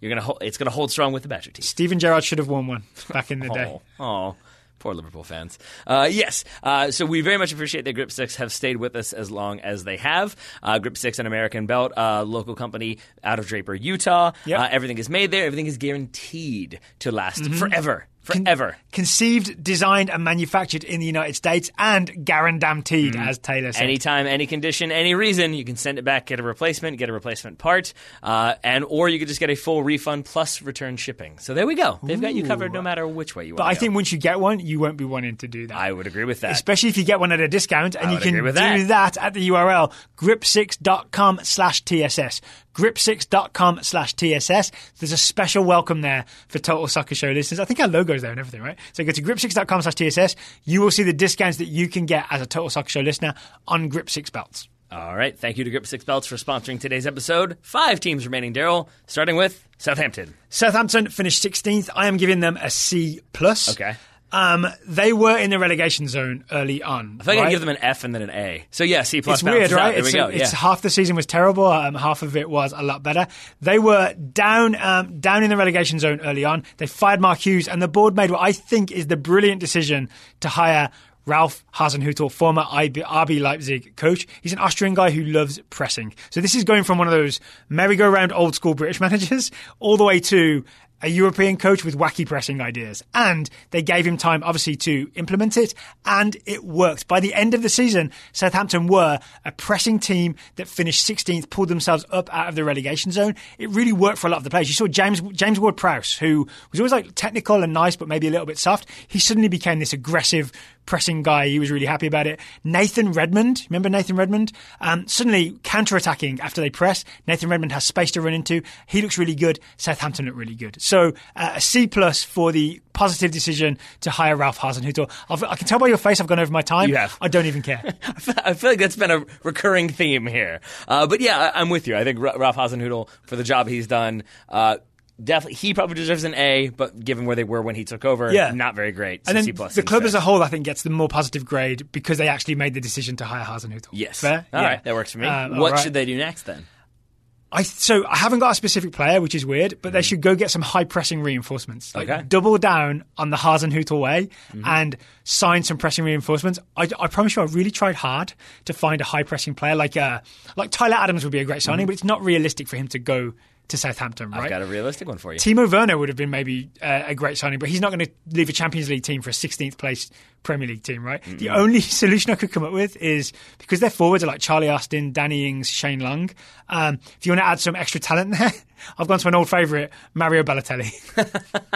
Is he going to be high pressing, high work rate? I don't know, but he's going to score some goals. All right, well, I've got one for you then. I think that they should go after Brentford's uh, Neal Maupay. I'm going to guess is how you pronounce Okay, it. this is all news to me. M A U P A Y, 22 year old French forward, attacking midfielder, 25 goals in the championship this past season, joint second in the league. Lots and lots of pace, good with the ball at his feet, likes to challenge defenders. So I feel like he's going to be happy to run a lot, happy to put people under pressure, happy to hold the ball up if he can, happy to score goals, and most importantly, he's going to look really good in a Liverpool shirt in like two seasons. Give me that name again, Mopay. Uh, Neal Maupay. I, yeah, again, uh, French M A U P A Y. Uh, but I do think he would fit with what they're trying to do. He would be, I think, probably they could get him since it's a championship player playing for a championship team that are not getting promoted. Yeah. Uh, so maybe you get him, you bring him in, you get a season or two. If it works out really well, then yeah, probably somebody come along and buy him. I'm relieved for our show that you did the research better than me and found a player that worked for Southampton. Uh, that was mostly just me kind of looking at the statistics from the championship and looking at players and being like, where could they go? Yeah. Why not? I, I'll tell you, part of my problem was as well. I kept looking at like, okay, how could they improve?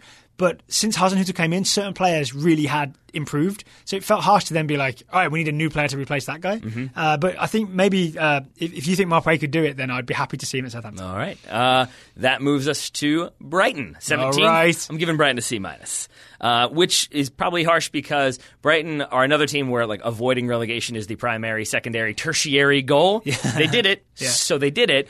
But they didn't really do much else. Uh, they were 11 points clear of relegation at the end of 2018, but they only got two wins from their final 18 games this time around. Uh, so they barely avoided the drop. Uh, they parted ways with Chris Hughton, obviously after five seasons in charge. And this to me feels like shades of when Stoke City let uh, Tony Pulis go, they, because it was sort of like, okay, we've reached that level. Now we got to try something new. And it's worth noting, Brighton did spend money. Uh, I think their their record player last summer, the record player ever, was uh, Jahanbakhsh, the Iranian that we've talked Yeah. about previously. Did not work out at all. So I think Was it when- no goals, no assists? Isn't yeah, I think, I? I think that's Yeah. correct. Yeah. So they really there was a downturn uh, for them offensively, but more worrying, I think, was that their defense struggled, and that's kind of what Chris Hughton is known for, as like a defensive organizer, and then we score goals.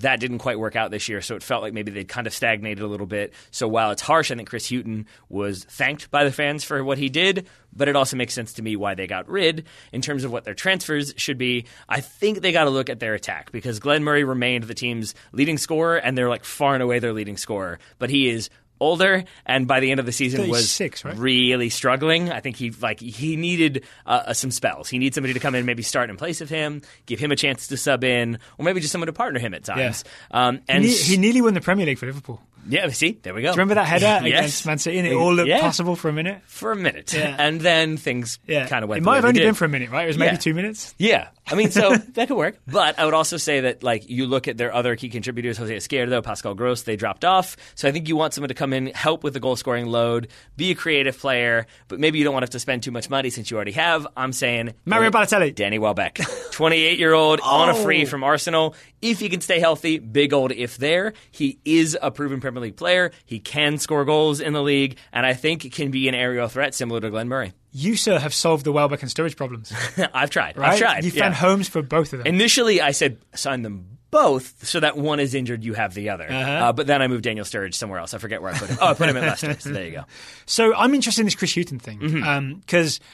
Because it could go either. way. I think we won't know until next year whether it was a good decision or Yeah. not. If they suddenly sink like a rock and it turns out Chris Hughton was the only thing keeping them up, it's going to look terrible, right? Mm-hmm. Yes. But if they do make some progress next year, then we'll look back at it and be like. Okay, that makes sense. Mm-hmm. The the board were correct. They sort of thought Chris Hughton has gone as far as he could go, Yep. but the team can go further, so it makes sense, right? Yeah. With that in mind, I think their new coach should be actually the guy that they're rumored that they're linked with, Graham Potter. Yep. You know about this guy? So he managed Swansea. in Sweden. Um, took I forgotten the name of the team, but he took them up a couple of divisions. It was like this weird sort of Swedish miracle. Yeah, and then Swansea, he turned their season around, had them playing some good football. They had that um, that nearly win against Manchester City, um, if you remember. So yeah, he seems like the up and coming, smart young coach uh, that maybe Brighton it's worth taking a gamble on. Yeah. Uh, And, and I agree And he's not Tony Pulis, and he's not Mark Hughes, and he's not David Moyes, he's not Sam Allardyce. yeah. Graham Potter. Exactly, which can be risky, but it also kind of feels like what you have to do. It's what Southampton did when they went with Pochettino in the first place. Yeah. Uh, wasn't it a, a popular appointment at the time? And that's another one where I feel like that's what Brighton are looking at as we could find maybe find somebody exciting. I think that's why Potter's linked. Mm-hmm. Yeah. But it is the case that, I mean, they. He's magic. They conceded more goals, kept fewer clean sheets, picked up fewer points. It feels like all around they needed improvement. So I think if they can get a manager that will bring some of that improvement, if not guarantee it, then I think it's a smart decision. So your thesis is improvement is good. Yes, and if not, then Chris Hughton should have kept his job. There we, There we go. He'll get another one. There is that. Mm-hmm. Yeah, hopefully.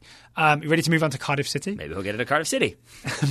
Maybe. So the situation at Cardiff City is Neil Warnock's going to stick around for a year Mm-hmm. and sort of theoretically get them promoted again and then appoint his successor. Yes. That's, Uh, what, that's his plan. And uh, before I'm going to let you prepare for your for your 60 seconds here, I will just jump in to say that I think the decision we made with the relegated teams was I, I genuinely like don't know what relegated teams should do in terms of who they should sign, or I, other than they should probably Yeah. get rid of their expensive players. Fulham looking in your direction, so we're kind of going to abandon that, right? Yeah, I mean, I've got like some like maybe ideas of just what they should try and Okay. do, but it's not signing players because I don't know who they should sign. Also, we don't know who they're going to lose, Yeah. right? Um, the, the basic thing is hold on to as many as you can. Yeah. unless they're costing you too much money. Yeah. All right, below the dotted line, Mm-hmm. the first team in 18th place, Cardiff City. I am still giving them a C because this team was always getting relegated, like always I getting relegated. nailed on 20th. Yeah, nailed on 20th. They didn't get relegated until May 4th It's impressive. right? May the 4th be with them Mm-hmm. because they managed to stay in the Premier League until May 4th, which actually isn't that long ago. It's what, Mm-hmm. a week or two ago. Um, they also had the uh, Emiliano Sala tragedy Mm-hmm. in the middle of the season, right? They signed a player in January for £15 million. Sala on his way to Wales, I believe, there was um, his private um, air. Airplane Mm-hmm. uh, hit, crashed. He and the pilot died. That is a tragedy in the middle of the season. It's why I said Leicester had one of the worst tragedies of the season. Right. That's the other obvious one. Yeah, so the, uh, Sala and the pilot David Ibbotson both Mm-hmm. lost their lives um, in that crash. I feel a little weird about Cardiff then trying to get out of paying the transfer fee. Yeah. that's the thing they've been doing. I kind of don't want to get into that because that's I maybe think all I think all parties there, like at club level, have not been yeah. great. So I'm we going can to blame just Vincent Tan for that, Sure. um, and not Neil Warnock um, and co. So yeah, just to stay in the Premier League as long as they did. They had guys like Sol Bamba Mm-hmm. who.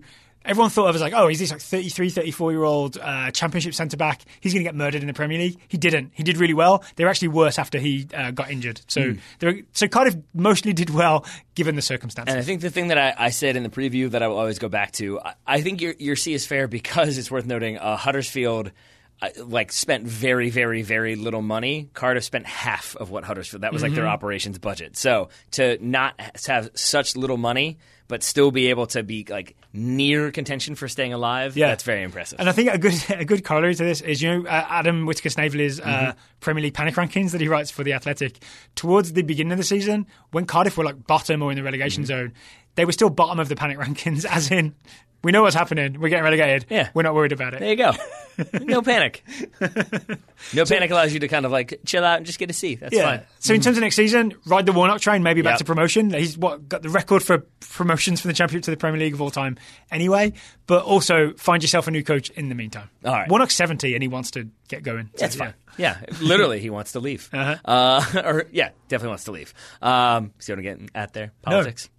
Come on. Oh, does he? Is he a Brexiter? Yeah, I of didn't course he that. is. Yeah, it's great. Uh, he, yeah, he came out in support. Moving on uh, to a team who are also exiting the Premier League, Fulham F minus. Uh, Fulham splashed That's fair. 100 million pounds on 12 players this summer window. Appeared to be operating under the idea that if they played the same wide open attacking soccer that they did in the Championship, but got more expensive players to do it, they would be just fine. I genuinely feel like that was kind of what they were going for. Is like, yeah, but if we get a bunch of expensive players, Yeah. it'll keep working because that's how it works. Because the teams in the Premier League are the same standards as the teams in the Championship, right? Yeah, exactly. uh, instead, 27 million pound midfielder Jean Michael Seri, 30 million pound midfielder Zambo Anguissa, 18 million pound forward Alexander Mitrovic, and 15 million pound fo- uh, defender Alfie Mawson were all relegated by April 3rd.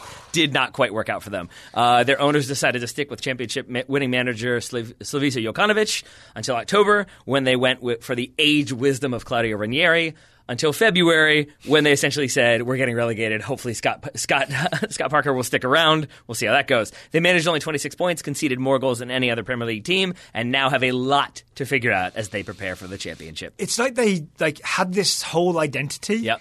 And then someone just smashed it to pieces, and they have to go back down to the championship. And do they become that attacking team again, or do they have to rebuild completely and have a whole new style? I think a huge part of it is going to be who can they get rid of and who's left over at the end of it because Yeah. they've got a lot of players. Obviously, they spent a lot of money for, but then they gave lots of, of high wages to. So, what are they going to do to kind of make sure that that doesn't sink them and cause them to have like relegation drama again? Mm-hmm. I- think you kind of then like figure out who you've got, who you can get rid of, and then you look at what you can do with what you've got. I've, I've got for my sort of what they should do next is get as much money as you can for the players that you're Mm-hmm. selling. Get as much money as you can for Sessegnon. Get as much money as you can for Mitrovic. Recoup your losses maybe on some of those midfielders. It's telling to me though. I don't. I don't disagree. But what's telling to me is that only Mitrovic from that list of people you just listed did we include on this list. And I think a big part of that is because we kind of know what Mitrovic is capable of because of his multiple seasons with Fulham, uh, the first one on loan from Newcastle. But with a lot of the other players, I kind of don't know what to expect from them. I, Yeah. Like Jean Michael Seri was this highly rated prospect, came in, scored two goals early, seemed like it was going to work. Then suddenly he wasn't starting for them. Under Scott Parker, he didn't start for them. And I, and I feel like I don't know what to make of him. So I don't know if a lot of other Premier League clubs will. I feel like he probably ends up somewhere in France. Yeah, maybe back to France. Maybe he dominates the championship championship. Maybe he wants to take that like Ruben Neves style gamble. Yeah. But yeah, otherwise he could end up uh, back in Yeah. France. I think Sessegnon's a good signing for someone Mm-hmm. if they can get him at the right price. I think he showed enough in the Premier League to suggest. He's still only a kid, right? Uh, To suggest that he really still does have a big future, even though he didn't sort of like destroy teams in the Premier League like he did in the Championship. Would you like to see him at a club like Liverpool, where he's not going to start every game, obviously, but I'm not sure he should be starting every game, but he will be getting lots of very good instruction and opportunities to play, but also opportunities to play alongside some players who are the best at what they do. I d- I only say no because I think he would get very few games because Mm-hmm. all their games are too important and because they don't really have a position for him because he's Yeah. not fully a left back.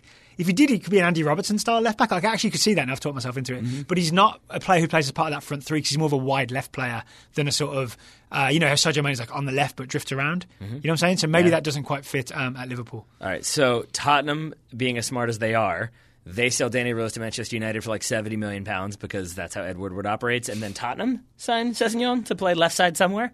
Uh, if they have another experienced left back to play when instead Davies. of Sessegnon, Ben Davies, yeah, maybe maybe that could work, and then he could also actually play left wing for Tottenham. There Yeah. we go. Solved. Yeah.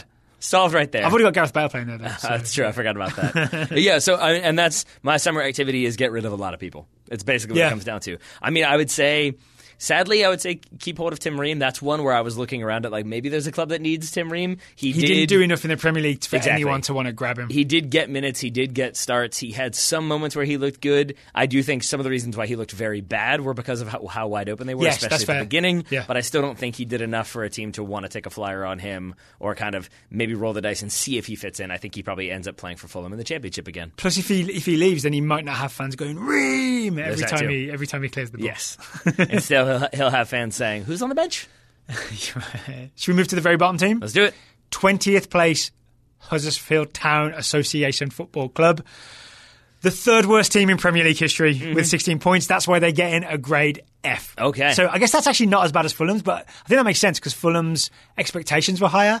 We didn't think Huddersfield were going to survive. I mean, I right? give them an F two. I don't think you. Yeah, you gave them an F I don't, minus. think- I don't know if they can actually get an F minus, but you're right. Okay, yeah, that's fine. Yeah, Fulham definitely had higher expectations. Certainly a higher wage bill than uh, than Huddersfield. So Huddersfield, yeah, as I said, 16 points, third worst team in Premier League history. Um, it looked bad towards the end of last year, right? Yep. Because they had this great start to the season under Wagner, and then things got bad towards the end of last season, but they still survived by virtue of the points they accumulated at the start of the season when they took everyone by surprise with the pressing. Yeah. It's basically how this went down, right?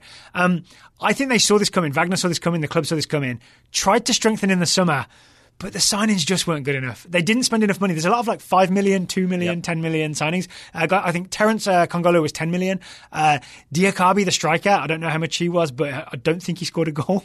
Uh, Ramadan Sobhi didn't really do anything. Uh, Juninho Bacuna didn't do that much. Like None of the signings are even guys that you might even have heard of Yep. unless you were paying close attention to Huddersfield. So essentially, their summer was a disaster, and then the rest of their season was a disaster. That's why they get an F. Uh, can I, I just want to jump in real fast Yeah. to say, like, I completely agree with that, and I would add that, like, when I looked at Wolves when I was talking about like previewing them, there was a or reviewing them rather. I was looking a lot of their signings. They they had some of those too. Those like three three million, one million, one million plus loan, and I was sort of like, oh, like maybe that. And then I realized those are all like twenty year olds, twenty one year olds. They're signing them to loan them out to kind of like maybe for the future. Yeah. Whereas Huddersfield were signing that like level player Yeah. to be a regular starter. And actually, you mentioned youth. A lot of the guys I just mentioned are Mm-hmm. like 21, 22, 23, 24. And I can see the, the point of thinking, Yeah. oh, we'll sign some exciting young players. But what you ended up signing was young players who weren't ready to play in the Premier League. Yeah. And you put them alongside some of the other players that maybe weren't good enough for the Premier League. And what you get is a team that finishes bottom. and this is yeah. Sorry, I'm interjecting. Philip Billings did well. That was my only other thing All to add. There we go. it's it's where I'm confused by Huddersfield because again, similar to Brighton, they're a team where their entire goal is is stay up if at all possible. I would say that Huddersfield, I think, are practical enough to think we're probably not going to stay up. Yeah. we don't have the budget, so They let's. didn't overspend. I'll give them that. So and that's the thing. they're safe when they go down. And so, in a way, it looks to me like they sign players for the championship. That like we're going to hang in, we're going to do the best we can. The thing that kind of disproves that is that they sacked David Wagner, and that like you can't sort of sign players to prepare for failure and then get mad when your manager fails. So actually, that's not what happened. Okay. I looked. I looked into this. Um, He stepped away, right? Mm-hmm. He stepped away. Basically, he went to see the board and he said, "I'm kind of burned out. I can't do much more here. If you want, I'll just leave at the end of the season. Okay. Um, and they sort of they had a long conversation. This is what they said. They had a long conversation with him. They said this is genuinely by mutual consent. He said, "I'll go at the end of the season." We think maybe if he's going to do that, we should just let him go now. Let him take a few months off, and we'll get a replacement in the meantime. That so is kind of- that he is what- made the initial approach about leaving, but he had a longer time frame. They said, "Let's just do it now." So they didn't fire him at all. Uh, I, I think I, I think I kind of remembered it uh, incorrectly. I should add. I remembered it as like he was willing to step away. He was kind of burnt out, and they were like, "Yeah, like get going." Yeah. sort of. Which is yeah, not not fair. I would also say though, I'm realizing isn't that what happened to Jurgen Klopp at Dortmund? Didn't he sort of like, "Yeah, I'm kind of burnt out," and I think they did actually sack him, but I think it was another one of those like, "I'm kind of burnt out."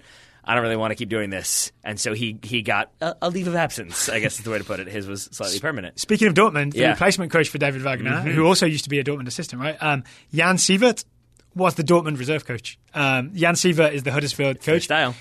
Wagner got two wins. Siewert got one Right. in his tenure. He has not done well, but I think if he really is this up and coming young coach, I don't know enough about him to say yes or no. The thing that Huddersfield should do next season is stick with Jan Siewert and see if he can perform another David Wagner style overperformance and get Huddersfield back to the Premier League, Yeah. or at least just have them be a really good championship team. Yeah. All right. Which doesn't sound like thrilling. I know if Pav's listening to this, he's he's not going to be thrilled to hear the best they can do is be a good championship team.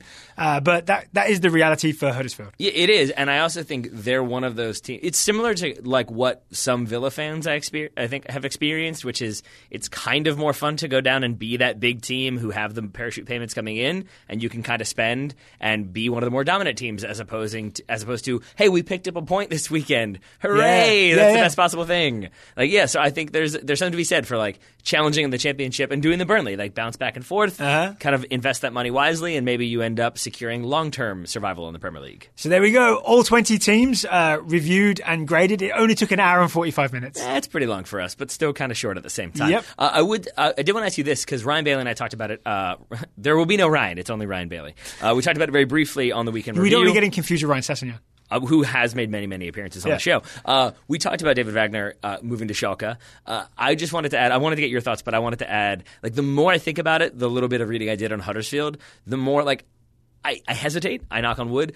I feel like that's as close as I feel comfortable to saying I'm guaranteeing that he's going to succeed at Schalke because I just think it's it's. I think he was burnt out at Huddersfield because you have was no money. impossible. You've got to try to find ways. It's just constant stress. You're trying to. It's it's the Marines thing. Uh, Marines make do, uh, uh, uh, except it's like Marines make do with a sword now, and you're fighting a fully mechanized army. Like that's kind of what he was doing. And so I think to go to Schalke where. A little bit the pressure is off because they've had, as this was Ryan's point, the worst season they pretty, pretty much could have had. do much worse bar than Tedesco, relegation. yeah. And I think to go in there and have a bit of a budget, like just a bit of a budget, is going to be such a different situation for David Wagner that I feel like he's going to be back in Germany. He's going to be motivated. It's going to be exciting. It's not just going to be about like plugging holes constantly. It's going to allow him to be a little bit more proactive. Yeah. I really think it's going to work out, at gives- least in the short term. It gives me a thing to be excited about f- uh, in Germany next year, especially if McKennie is still there. That hopefully Schalke. Mm-hmm. well, he won't be. He'll be at Wolves. We've already established. That would be great. But then Nick Taitague or Haji Wright or any of the other uh, Americans at Schalke can come through and it'll be just yeah, fine. That'll work out just fine. Yeah. Um, okay. Anything else about Tyler before we before we wrap up? I think I started that by asking what your thoughts were on David Wagner and didn't actually end up getting to ask you what your thoughts were. I were. essentially agree with your thoughts. Okay. Yeah. Perfect. There we go. That's all I wanted to hear. That's all I ever want to I hear. do you think it's weird that he was so involved at Dortmund and Mm-hmm. now he's the Schalke coach. Yeah. Well, I guess he played at Schalke, which Oh, I did didn't. he? I I didn't, didn't know that. I didn't realize that until I saw that when the uh, hiring became official. Okay, so maybe he crosses the divide. Yeah. Yeah. Sure. maybe actually one thing to add is He does um, look good in blue. We're recording this on Wednesday. We're going to release it on Wednesday, so you'll hear this not long after we record it. I'm flying home on Thursday. You are? I am going back to visit the family, obviously because of everything that's happened this year. I actually haven't. My mom came over to visit in uh, February after the surgery, but because of everything that's happened, and if you haven't been keeping up, everything that happened is stage four colon cancer. Mm-hmm. Um, I'm going back to see all the family in the Midlands for a real quick trip, but it means I'll be out of the Total Soccer Show studio um, for the next few days, which are days where I would have been here doing the show, right? Mm-hmm. So just I'm going to disappear for a bit, but it's only because I've gone to see the family. And you're returning, I think, in time to do chemo, right? So it- it's Yes. going to be like a week and a half, I'd say, until we probably hear Daryl's voice again. Yeah, unless I do some guest appearances while I'm home, we could do something um, true. o- over the phone, right? right. But then it also coincides with the end of the season, Mm-hmm. right? I'll obviously I'll be watching the uh, the FA Cup final, so you may hear from me about that either on the show or just via text. Um, I'll be cheering every Sergio Aguero goal. I imagine you will. And then we've got big plans after I come back, right? Because it's like the end of the domestic season, and then we start heading into Women's World Cup, Mm-hmm. Gold Cup, Copa America, Africa Cup of Nations. There's all kinds of stuff happening. There's the Champions League final on June 1st. So Yep. maybe a little lull for me, but then there's a lot of stuff to talk about when I get back. I think we've scheduled like the day after you get back, or the day after like you're like ready to go again. Yeah. we're doing our uh, Women's World Cup group previews. We're going to Yes. go group by group. We're going to talk about every team at the Women's World Cup to start off our coverage of the summer. And I'm glad you mentioned that because people have been asking, are you going to preview the Women's Mm-hmm. World Cup like you did with the men's, where you did every a, a show for every group? We are going to be doing that. So Mm-hmm. Sure uh, keep your ears peeled for that. Keep your ears peeled for that. One other thing I wanted to note before we go for people who maybe missed a show or don't listen to every single show. So first of all, shame on you. Why is it that you're able to travel? Why is it that I'm able to travel? Because Oh, there it is. um, it's not the only reason I'm able to travel, but It's a big um, reason, I feel it- like. it's It's worth re- reiterating and celebrating at all times. Yeah, because we had scans uh, a couple weeks ago and found that the tumours are shrinking. In your face right? tumours. In your face tumours. I assume they have faces in them. So yeah, obviously that's good news. Um, it doesn't guarantee anything long term, but it's very good news in the short term, and it means I'm healthy enough to go back and see the family. Indeed, Yeah. indeed. So I'm excited for your trip home. Uh, hopefully, fans of Cardiff and Huddersfield uh, aren't going to come find you and be annoyed with your grades. Cardiff fans won't I certainly. think I think they wouldn't have much to quibble with, right? Especially Fulham and Huddersfield fans. yeah, probably not. Probably not. All right, Taylor Rockwell, let's wrap it up. I'm going to say thank you for taking all the time to talk with me today. Right back at you, buddy. Listeners, thank you for listening, especially if you listen through the bottom 10. That's really impressive. And Taylor will talk to you again soon. I will talk to you a little bit after that.